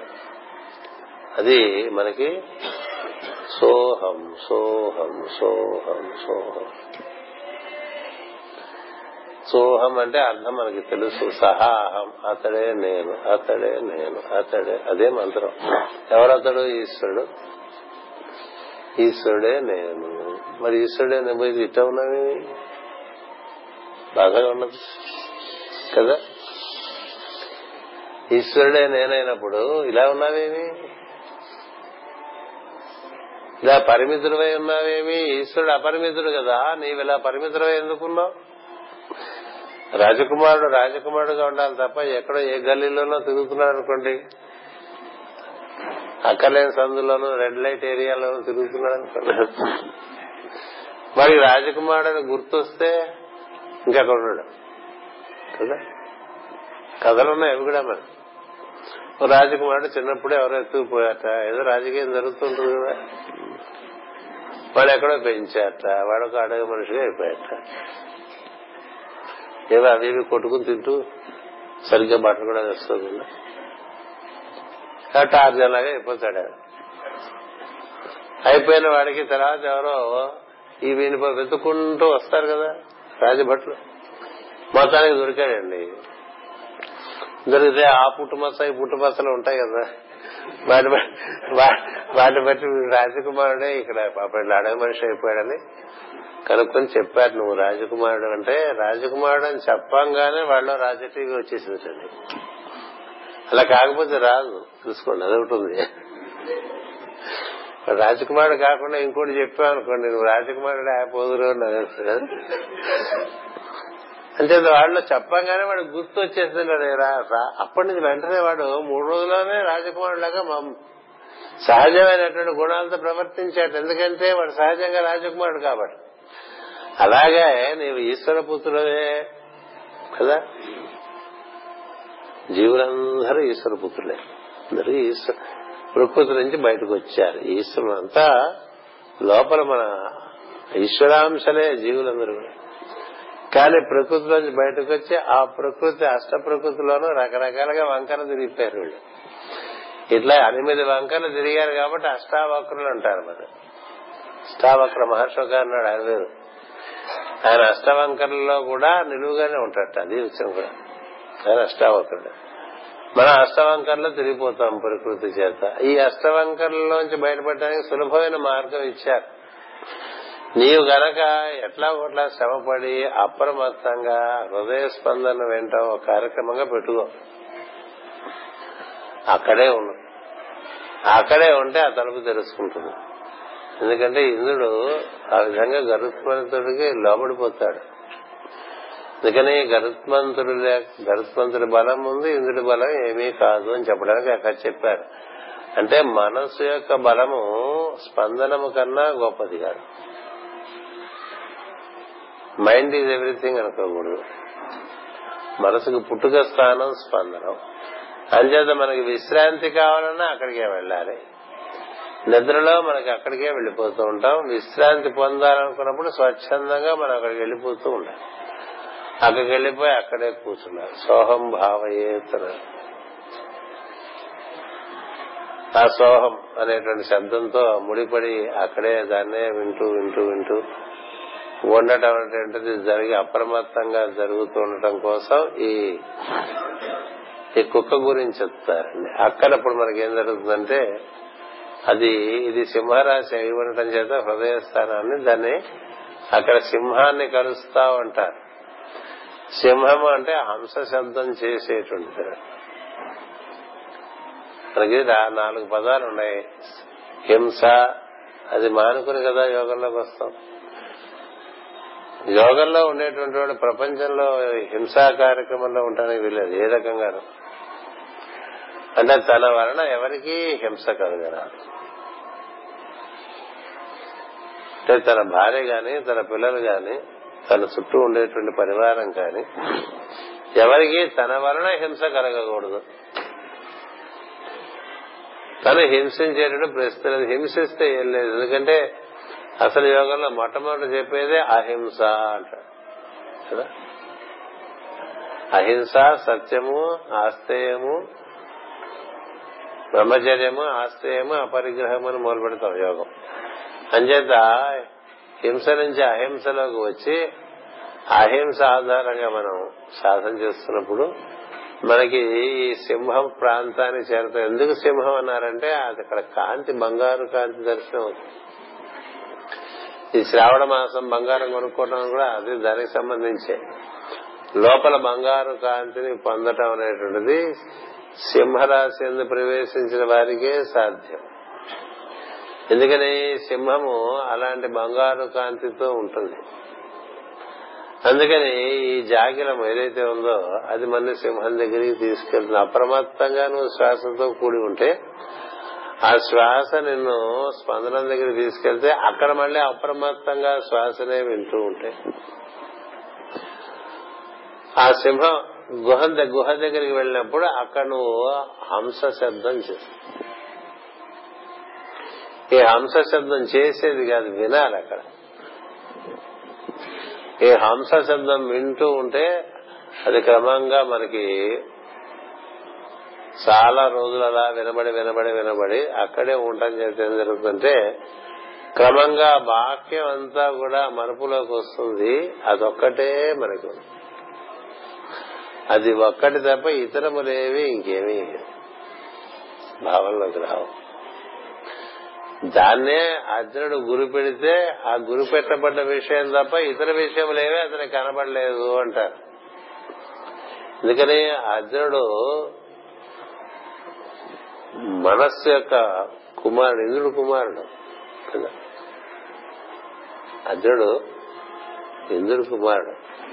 అతడు గురి పెట్టమంటే గురి పెట్టబడమన్న ధ్యేయం ఏదైతే ఉందో ఆ ధ్యేయం తప్ప దాని చుట్టుపక్కల ఉండేవి ఏమీ కనపడలేదండి పిట్ట కన్ను చూడమంటే పిట్ట కన్నే కనిపించింది తప్ప పిట్ట కనబడలేదు అది ఉన్నటువంటి చెట్టు కొమ్మ కనబడలేదు చెట్టు కనబడలేదు చెట్టు వెనకాలుండేవి కనబడలేదు.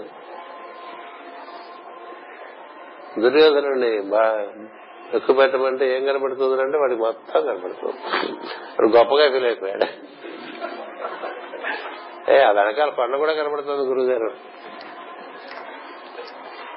నిన్ను కొండ చూడమన్నారా? చూడమన్నారు కదా చెట్టు చూడమన్నారా? చూడమలేదు కొమ్మ చూడమన్నారా? చూడమలేదు పెట్ట చూడమన్నారా? చూడమలేదు ఏం చూడమన్నారు? పిట్ట కన్ను చూడమన్నారు. అందుకని మనకి ఏమవుతుందంటే మనం ఈ హృదయ స్పందన దగ్గరికి వెళ్తుంటే మనకు ఉండేటువంటి పాత అలవాట్ల చేత మన మనసు మళ్ళీ పాత విషయాలు. కదా? మనకి ఏవి ఎక్కువ ఒకటి ఆసక్తి కలిగించేటువంటి విషయములు బయట ఉన్నవో వాటి ఎందు వేటి ఎందు మమకారమునదో వేటి ఎందు మోహమున్నదో ఏవి ప్రస్తుతం సమస్యలుగా ఉన్నాయో ఇవన్నీ పట్టుకొచ్చేస్తుందండి ఈ మనసు అలా పట్టుకొచ్చేస్తే మనకు సామెత ఉంది కుక్క తెచ్చేవన్నీ గుద్దలే అని కుక్క వాళ్ళింటికి అక్కడికి ఇక్కడికి వెళ్ళి ఏం చేస్తుంది? గుద్దలు తెచ్చుకుంటుంటారు కుక్క తెచ్చేవన్నీ గుద్దలే అట్లా మనకి మనసు ఏవేవో పట్టుకొచ్చేటువంటి మనసు దాన్ని జాతి కుక్క చేయాలి. అందుకని ఓరు కుక్కని జాతి కుక్క చేయాలంట. జాతి కుక్క అలా ప్రవర్తించదు. అసలు అది ఇల్లు కాదు అందరం ఇంటి కాపలా పెడితే ఊళ్ళో తిరుగుతుంటాట అవి ఇవి తినదు ఇంట్లోకి ఎవరిని రానివ్వదు కదా? యజమాని తప్ప ఎవరిని రాని మనం గమనిస్తే ప్రతి జంతువులను చాలా అద్భుతమైనటువంటి దివ్య గుణాలు కనిపిస్తాయి. అంచేత నీ మనసు అక్కడే ఉండమంటే అక్కడే ఉండాలి. అది జాతి కుక్క అంటే ఇట్లా ముందు కాళ్ళు ముందుకు పెట్టి సింహంలాగా అలా చూస్తూ ఉంటుంది గేటు వైపు. గేటు వైపు ఎందుకు చూస్తుంటుంది తెలుసా? కుక్క. ఎవరన్నా వస్తారేమో అరుద్దామని చూడదు అది. యజమాని కోసం చూస్తుంది. కుక్క మీద వీడియోలు ఉన్నాయి చూసుకోండి. మీకు అందరికి ఐప్యాడ్లు ఉన్నాయి. అందరికి గూగుల్ కొట్టని తెలుసు. ఇంటర్నెట్ ఓపెన్ చేసుకోగలరు. ఎప్పుడు ఇంట్లో కుక్క పొద్దునే వదిలేసి ఒక యజమాని వెళ్తే తాళం పెట్టేసి అలా కిటికీ దగ్గరే చూస్తుంటుంది యజమాని ఎప్పుడు సాయంత్రం వరకు అక్కడే ఎందుకంటే యజమానే కుక్కకి ముఖ్యం. యజమాని గుంట పోతే కుక్క అన్నది తర్వాత గొప్ప విషయం ఏంటంటే కుక్కతో అది ఇంటి యజమాని ఎవరో ఎవరో గుర్తించేస్తుంది ఇంటికి హూ ఇస్ ది హెడ్ అని. ఆ యజమాని కోసమే ఉంటుందండి కుక్క. చాలా సార్లు జాతి కుక్క యజమాని గుంట బాగుండపోతే అది తినదు యజమాని పోతే అది పోతుంది. శరీరం అద్భుతమైనటువంటి విశ్వాసం మనకి యజమాని అంటే ఈశ్వరుడే కదా. అందుకని ఈశ్వరునికి వెళ్ళే దారి అందు అట్లా అక్కడ కాపలా కాస్తూ ఉంటుంది అటు ఇటు పోనివ్వదు. ఇంకెవరిని రానివ్వదు. అలా మన మనసు తయారవ్వాలి. మీకు రెండు ధ్యానాలు వెనకాలకి వెళ్తే అలాంటి ధ్యానం ఒకటి ఉంటుంది. అంటే మొన్న చదువుకున్నాం అది. అది ఈ పదార్థమయ లోకాల్లోకి నువ్వు రాకుండా అక్కడ ఉంచేస్తుంది. ఏం చేద్దా నువ్వు దాని ఎందు ప్రస్తుతం నువ్వు లగ్నం చేసిన మనసు అటు ఇటు ఎందుకు వెళ్ళాలి? అందుకనే పూర్వకాలంలో పెద్దవాళ్ళందరూ కూడా అంటే వేటగాళ్ళు గాని వాళ్ళు గాని కుక్కలు పట్టుకెళ్ళేవాళ్ళు ఎందుకని? దానికి గమ్యం తెలుసు. సో మనకి గమ్యం తెలిసినటువంటి కుక్కలాగా మన మనసును మనం శిక్షణ ఇచ్చుకోవటం ప్రధానం. ఇస్తే అది సింహంగా మారిపోతుందండి ఈ గుహలోకి వెళ్ళాక గుహ దగ్గరికి వెళ్ళిన తర్వాత గుహ తలుపులు తెలుసుకోగానే ఏ మనసులో నీ ప్రజ్ఞ ఉన్నదో అంతకుముందు కుక్కగా ఉన్నటువంటి ప్రజ్ఞ లోపలికి వెళ్ళగానే సింహం అయిపోతుంది. రెండువే సింహం. నరసింహం అంటే? సింహస్థితి చేరిన నరుడు అని అర్థం. సింహస్థితి చేరిన నరుడు అంటే హంస శబ్దమును అధిష్ఠించిన నరుడు అవుతాడు. హంస శబ్దం. అంచేత ఆ నరసింహం అయిపోతుంది. నరసింహం అవటం అంటే ఏమిటండి? స్తంభంలోకి వెళ్ళిపోవటం మన లోపల స్తంభం ఉంది కదా. నేను నిన్న చెప్పుకున్నాం కదా వెన్నెముకలో ఉండేటువంటి సుషుమ్న బ్రహ్మదండం ఇలా అంటూ ఉంటాం. అందులోకి ప్రవేశం దొరికితే అప్పటి నుంచి కథ వేరు. అందులోకి ప్రవేశం దొరకాలంటే చాలా అప్రమత్తంగా దాని ఎందుకు దృష్టి పెట్టాలి. అది మనకి కలిగించాలని సద్గురువు మన చేత అనేక అనేకమైనటువంటి కొన్ని ముందు కర్మక్షారణ కార్యక్రమాలు ఏర్పాటు చేస్తాడు. ప్రతివాడికి గురువు ఒక్కొక్కడికి ఒక్కొక్క పని అప్పచెప్తాడు వాడు వాడి జీవ సంస్కారంకి ఏది వాడికి ఏది బంధిస్తుందో దాంట్లోంచి బయటపడటానికి ఒకటి అప్పచెప్తాడు గొప్ప పని చెత్త పని అంటూ ఏం లేవు గురువు చెప్పిన పనుల్లో.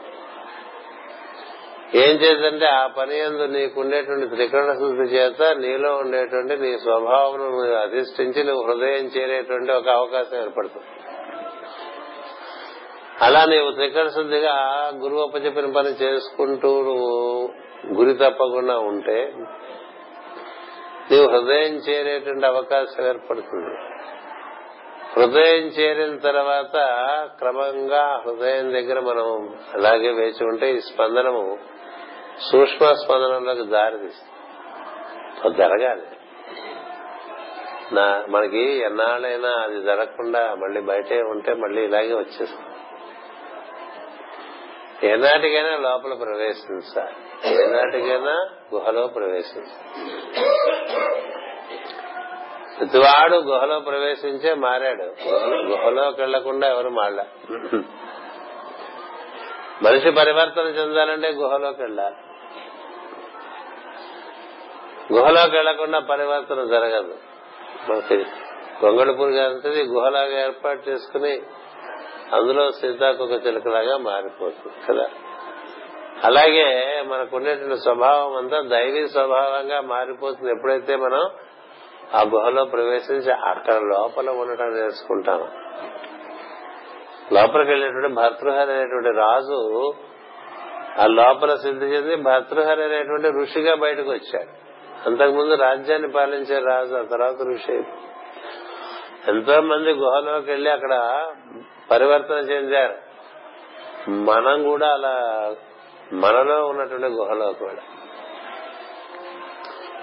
కుమారస్వామి ఆరాధన చేసిన హాయన మహా అంటారు అలా గురువు గుహలోకి వెళ్ళి అక్కడ గురువుని దర్శనం చేస్తూ అక్కడ ఆరాధన చేస్తూ ఆ విధంగా మనం ప్రవేశించి లోపల ఉండటానికి సమయం పెట్టుకోవాలి. దాని ఏదో రుచి పెరగాలి. ఇప్పుడు ఇప్పుడుగా ఆ కార్యక్రమాలు ఏర్పరచుకుని రజోగుణ దోషం చేత మన్ని మనం పరివర్తనకు గురి చేయకుండా కాలం అంతా కూడా హరించేసామనుకోండి అది ఎప్పుడు ఆగదు అది. ఎంత వాళ్ళైనా కాలం హరించేస్తుంది. అంచేత కాలహరణం కాకుండా మనం ఈ ప్రయత్నం చేయాలి. కానీ ఈ ప్రయత్నం చేసేటువంటి వాడి విషయంలో కాలుడు అంత త్వరగా దగ్గరికి రాడు. అదొకటి. చెప్పే కదా కాలుడంటే యముడు యముడు అంటే ఓ వంద పెట్లు శని. కదా? ప్లూటో అంటే ఓ సంవత్సర చక్రంలో ఒక రాశి కదలాలంటే శనికి ఓ సమయం ఓ చక్రం అంతా కలగాలంటే ముప్పై ఇరవై తొమ్మిది ఏళ్ళు పడుతుంది ఇరవై యమగ్రహానికి ఓ సంవత్సరానికి కూడా ఒక అంటే ముప్పై సంవత్సరాలకు కూడా ఒక రాశి కూడా దాంట ఆయన. అంత పెద్దవాడు. ఇంకా లోతైన వాడు. అంచేత ఆయన ఏం చేస్తాడు? ఈ గుహలోకి వచ్చిన వాళ్ళని ఎక్కువగా ఆగుతాట అదే మనకి మార్కండేయుడు కథ కూడా. ఎవరైతే ఈశ్వర సాన్నిధ్యం కోర్చి తపస్సు చేస్తూ ఈశ్వరుని పొందాలనేటువంటి తపనలో ఉండి అంతర్ముఖుడై తపన చెందుతూ ఉంటాడో అలాంటి వాడిని కాలుడు ముట్టుకొట్టాడు. అలా ముట్టుకోవద్దున ఒక శాసనం ఉన్నది సృష్టిలో. ఎందుకని? వాడు బాగుపడుతున్నాడు కదా వాడిని ఎందుకు పాడు చేస్తాడు? బాగుపడేవాడికి ఇప్పుడు శరీరం తీసేస్తే మళ్ళీ వాడికి శరీరం దొరికి మళ్ళీ వాడు సాధన చేయాలంటే మళ్ళీ టైం పడుతుంది. కదా? మళ్ళీ మనం మళ్ళీ పుట్టి మళ్ళీ మనకు గురువుగా దొరికి మళ్ళీ మార్గం దొరికి అందులో మనకు మళ్ళీ గురు గుహలోకి వెళ్ళాలి అని తెలియటానికి ఎంత టైం పడుతుందండి? కదా? పులపళంగా పోయామనుకోండి పోలేపు మళ్ళీ ఇంత దూరం రావడానికి ఎంత టైం పడుతుంది? ఇప్పుడు ఎంత టైం పడుతుందో అంత టైం పడుతుంది. అందుకని ఏం చేస్తారట? ఒక అమెరికా ఉంది సృష్టిలో. ఈ ప్రయత్నంలో ఉండేవాడిని నువ్వు ముట్టుకోబోక నేను చూసుకుంటాను. అది గురువు యొక్క గురువు తలుచుకుంటే ఆయుష్ కూడా పెంచుతాడు అంటారు కదా. గురువు అనుగ్రహం ఉన్న చోట ఆయుష్కి ఇబ్బంది లేదు. గురువు అనుగ్రహం ఎక్కడ ఉంటుంది? నువ్వు గురువు చెప్పిన మార్గంలో నడుస్తూ ఉంటాడు. గురువు చెప్పిన మార్గం అంటే లోపల ఉండేటువంటి మార్గం. నేను చెప్పాను. మార్గశీర్షం కదా. వెలుగు మార్గంలో నడుస్తుంటేనే గురువు చెప్పిన మార్గంలో నడుస్తున్నట్టు. బయట పనులు చేయటం అలా ఉండగా లోపల కూడా లోపల లోపల పెరిగిన వాడు చేసినంత బాగా లోపల పెరగని వాడు చేయలేడు పనులు బయట. చేసినా వాడికి శాశ్వతత ఉండదు. శాశ్వతత ఉండదు. మీరు ఎన్ని గుడ్ వర్క్ చేసినా ఎంత సర్వీస్ సర్వీస్ అని చేసినా ఎంత మంచి పనులు చేసినా మీరు మర్చులైతే మీ కార్యక్రమాలు కూడా మర్చిత్వం ఉంటుంది. ఏం సందేహం లేదు. నువ్వు అమృత స్వరూపుడు అయితే నీ కార్యంలో కూడా అమృతత్వం వస్తుంది. ఋషులు చెప్పిన గ్రంథాలు మనం చింపేసినా ఉంటాయి. ఇప్పుడు రామాయణం భారతం భాగవతం భగవద్గీత ఈ సృష్టి అంతకాలం ఉంటుంది. వాటికి మృత్యు మృత్యు లేదు. ఇలా అమృతత్వ స్థితి పొందకుండా ఎన్నెన్నో పుస్తకాలు రాసినవన్నీ కూడా చచ్చిపోతుంది కదా? అందుకని నీవు ముందు అమృతత్వం చెందితే నీవు చేసే కార్యక్రమములు కూడా అమృతత్వాన్ని చెందుతాయండి మాసరమ్మన్ గారు ఇలా బియ్యం పట్టుకున్నారు. పట్టుకుని ఈ బియ్యం శాశ్వతంగా ఇలాగే ఉంటాయి అవి పుచ్చుపట్టు పుచ్చిపోవు పాడైపోవు.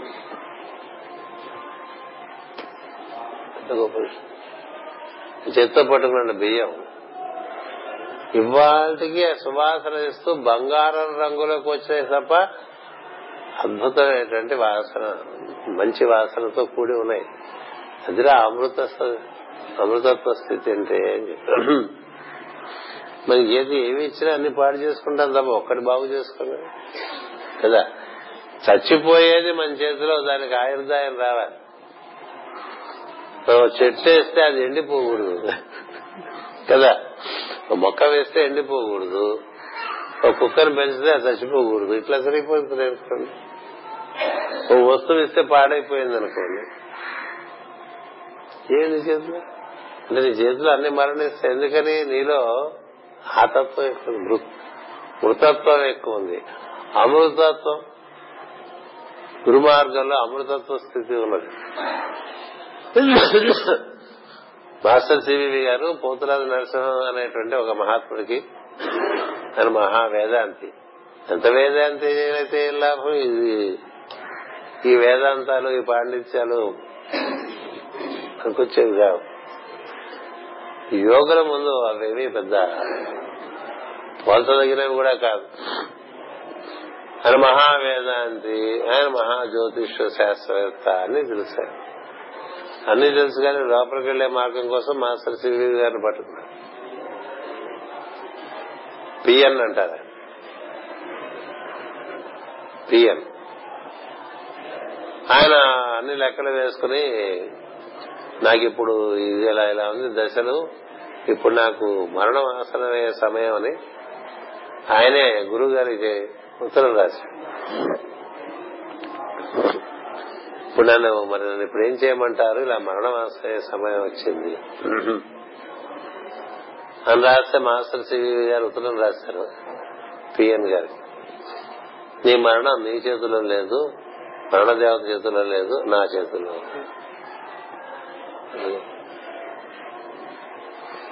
మృత్యుజాత చేతిలో లేదు నీ మరణం నీ చేతిలో అసలే లేదు నా చేతిలో ఉంది నీ మరణం నీ ఈ యోగం నీకు జరగడం జరుగుతున్నంత కారణం ఇప్పుడు జరుగుతున్న పద్ధతుల్లో జరుగుతూ ఉంటే నీకు మరణం ఇప్పుడప్పుడే రాదని చెప్తారు. అలా ఉంటుంది సద్గురుతో ఎందుచేత? నీవు అక్కడ తలుపు తడుతూ ఉంటే ఎక్కడ? హృదయం దగ్గర తలుపు తడుతూ నేను ఎలాగైనా అటు వెళ్ళాలి. అటు వెళ్ళాలి అటు వెళ్ళటం అంటే అది అంతర్లోకంలోకి వెళ్ళటం. అప్పటికే ముక్తి వచ్చేసింది అనుకోబోకండి అటు వెళ్ళి అటు మళ్ళీ అక్కడ లిఫ్ట్ ఉంటుంది లిఫ్ట్ ఎక్క. అటు వెళ్తే అక్కడ మీకు మొట్టమొదటిసారిగా కాంతి దర్శనం. అంతవరకు మనకి భ్రమ దర్శనాలే ఉంటాయి. భ్రమ భ్రాంతి రకరకాల దర్శనాలు అవుతూ ఉంటాయి. అది వెళ్ళిన తర్వాత కాంతి రా నెట్టనిరుగా జలపాతం పడుతున్నట్టుగా కాంతి దిగుతూనే అది ఎక్కడో పైనుంచి కాంతి ఇది ఎలా ఉంటుందంటే నువ్వు గుహలోకి వెళ్తే గుహ పైన ఒక చిన్న కవాటం ఉంటే ఆ కవాటం నుంచి సూర్యుని కాంతి ఇట్లా నిట్ట నిలువుగా నీలో పడుతున్నట్టుగా అప్పుడు ఆ అబ్బో చాలా బాగుంది.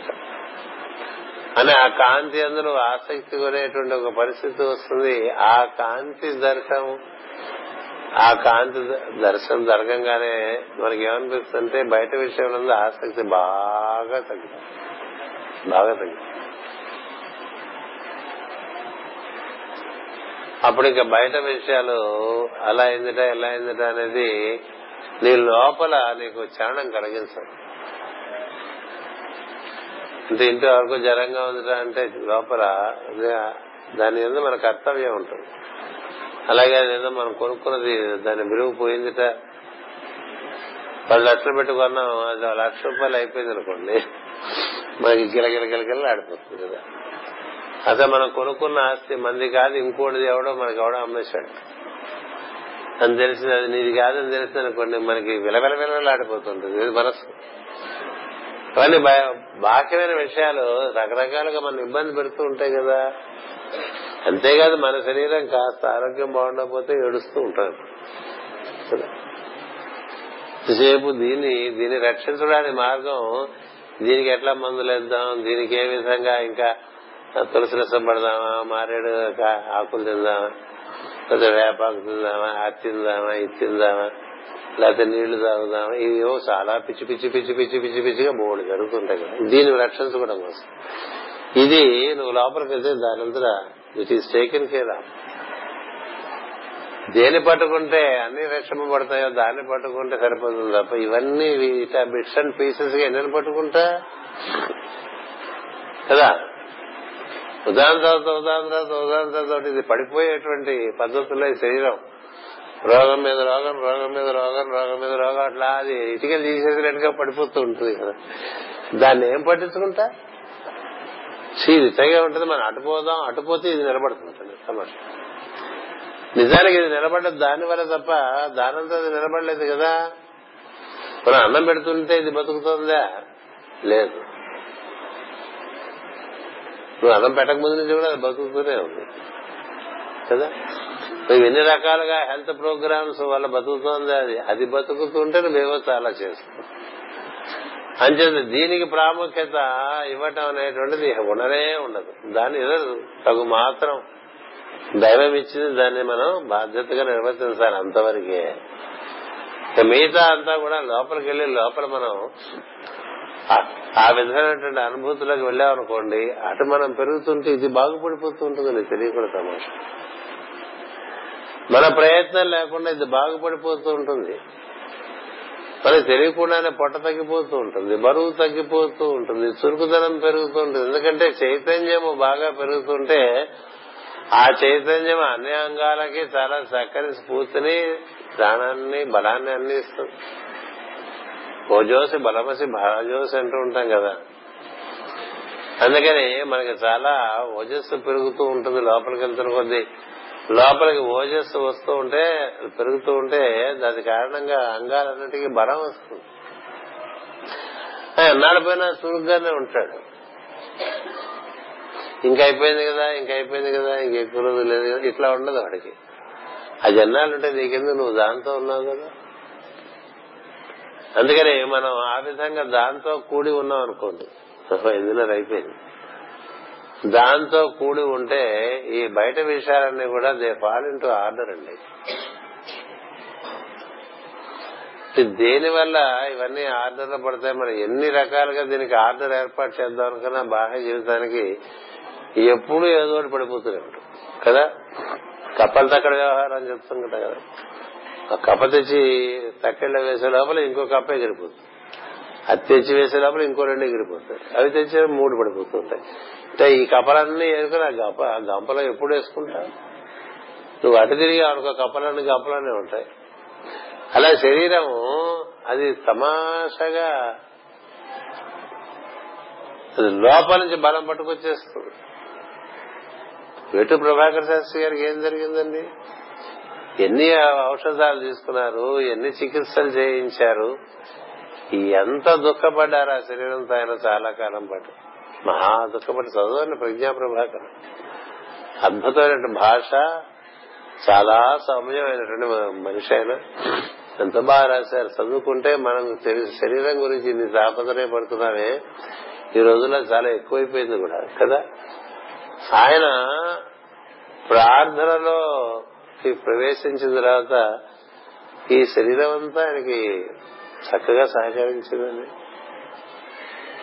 మన అది తినకూడదు ఇది తినకూడదు అని మనకేమో రెండు మూడు మనం తినం కదా ఇప్పుడు ఇప్పుడు కోవా వేస్తే తినడం ఏదో ఇంత ముక్క తింటూ ఉంటాం రాత్రి పాలకోవ పెట్టారు. దురదృష్టం కదా పాలకోవ ఎందుకు తినలేవు? మరి సివి వింటాం కదా ఎందుకు తినలేవంటే అంతే మనం. ఆయనకి ఆ రోజు ఏం చెప్పారు? సివివి గారు ఒరే నీకేం కావాలంటే తినేసేది నీ ఆరోగ్య భారము నేటి నుండి నేను వహించి తిని అన్నారు. పాస్టర్స్ వహించేదాను అలా మనంతా ఫ్యూచర్ టెన్స్లో మాట్లాడతాం. ఆయన ఏమన్నారు? నీ ఆరోగ్య భారము నేటి నుంచి నేను వహించి తిని నీకు నీకు నీకు తిందాం అనిపించడాన్ని తిను. ఏం చేత మొట్టమొదటి ప్రార్థనలోనే ఆయనకుండేటువంటి త్రికరణ శుద్ధి ఎలాంటిది? ఎటు ప్రభాకర్ శాస్త్రి గారు సహజంగా చాలా త్రికరణ శుద్ధి కలిగినటువంటి వ్యక్తి ఆయన. ఇది మొదటి ప్రార్థనే అంత అద్భుతంగా ఆయనకి లోపల క్రియ జరిగింది. ఎలాంటి క్రియ జరిగింది?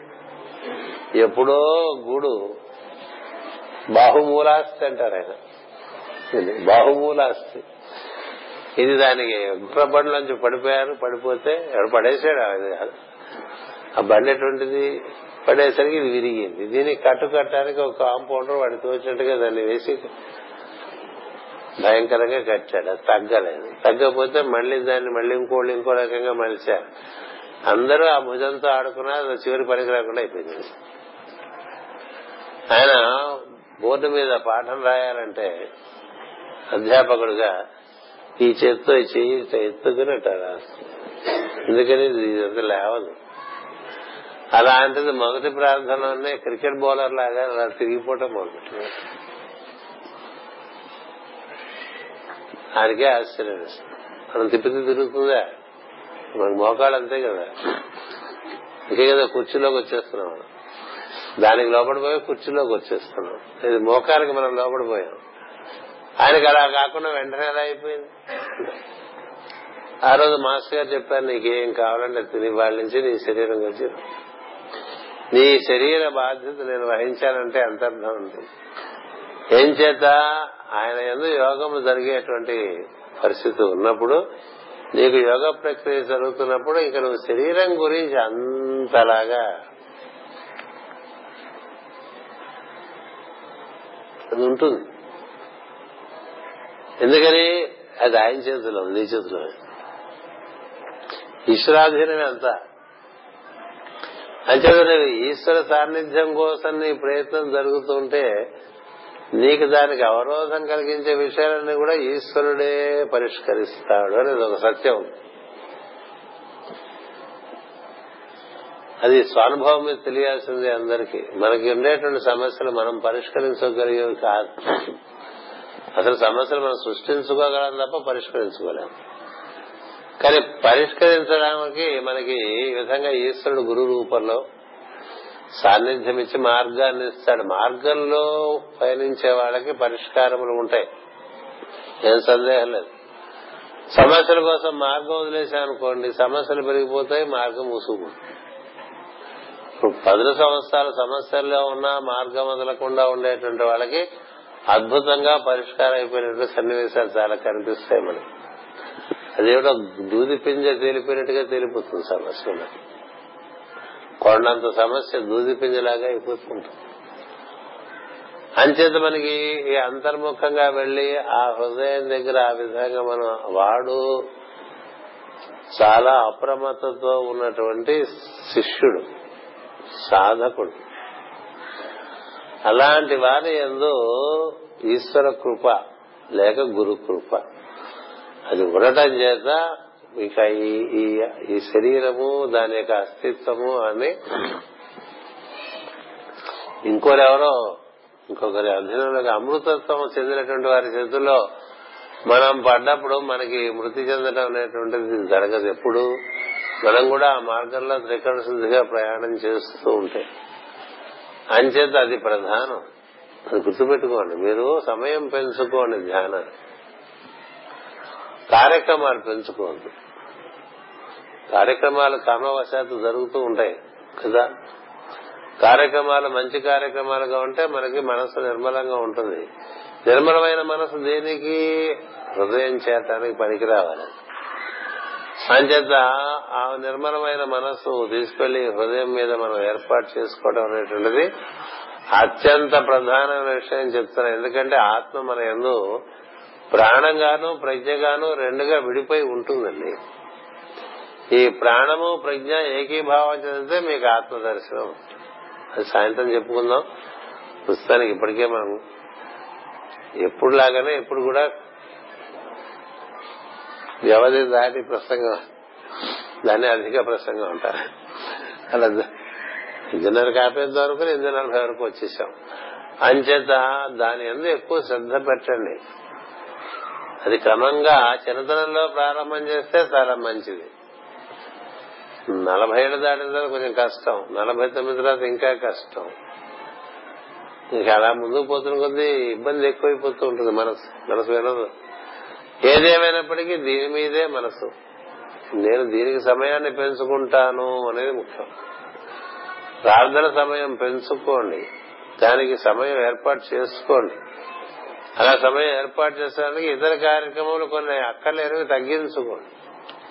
మనకు అన్ని ఇంపార్టెంట్ అనిపిస్తూ ఉంటుంది. అనిపిస్తే అనిపించుగాక అయినప్పటికీ పక్కన ఇది చేసిన తర్వాత టైం ఉంటే మిగతా చేస్తాను అనుకోండి. అంతేగాని అవన్నీ చేసి టైం ఉంటే ఇది చేస్తాను అనుకోవద్దు.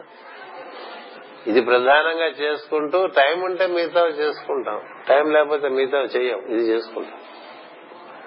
ఇలా మనకి ఆర్డర్ ఆఫ్ ప్రయారిటీ మార్చుకుంటే మనం పరివర్తన చెంది మాస్టర్ గారికి చేరుకోవడానికి ఎక్కువ అవకాశం ఉంటుందని మరొక మారు చెప్పింది. చెప్పుకుంటూ ఉంటాం కాబట్టి ఆ విధంగా ఈ పొద్దున మనం ప్రవచనంలో ఈ అప్రమత్తత అనే విషయం యజమాని ఎందు ఆసక్తి. ఈ రెండు మనకి ఈ జాగ్రత్త నేర్పుతుంది. ఇది డాగ్ స్టార్. మన సింహం దగ్గర తీసుకెళ్ళి అక్కడ నుంచి వెలుగుబంటి దగ్గర తీసుకెళ్తుంది. అదే కదా కృష్ణుడు. శివం జాడలు పట్టుకుంటే అలా వెళ్ళి ఎలుగుబంటి జాడలు కనిపిస్తే ఎలుగుబంటి గుహలోకి వెళ్ళేటంటే ఎలుగుబంటి గుహ శిరస్సులో ఉంటుంది. సింహం గుహ హృదయంలో ఉంటుంది. కుక్క గుహ మూలాధారంలో ఉంటుంది. మూడు గుహలు ఉన్నాయి. అంచేత అప్రమత్తత పెంచుకుని మనం హృదయం చేరి హృదయం లోపల ప్రవేశిస్తే అక్కడి నుంచి మనకి ఎలుగుబంటికి దారుంది అంటే ఎలుగుబంటి అంటే సప్తర్షి మండలం. సప్తర్షి మండలం మన శిరస్సులో ఉంటుంది. అలా మనకు ఊర్ధగతి చెందేటువంటి ఒక ప్రయాణానికి మనం నడుం కట్టాలి. అది ప్రధానమై ఇతరములు అప్రధానములగుగాక స్వస్తి ప్రజాభ్య పరిపాలయంతాం. న్యాయేన మార్గేణ మహిమహేషా. ఓ బ్రాహ్మణేభ్య శుభమస్తు నిత్యం లోకా సమస్త సుఖినో లోకా సమస్త సుఖినో భవంతు. లోకా సమస్త సుఖినో భవంతు. ఓం శాంతి శాంతి శాంతి.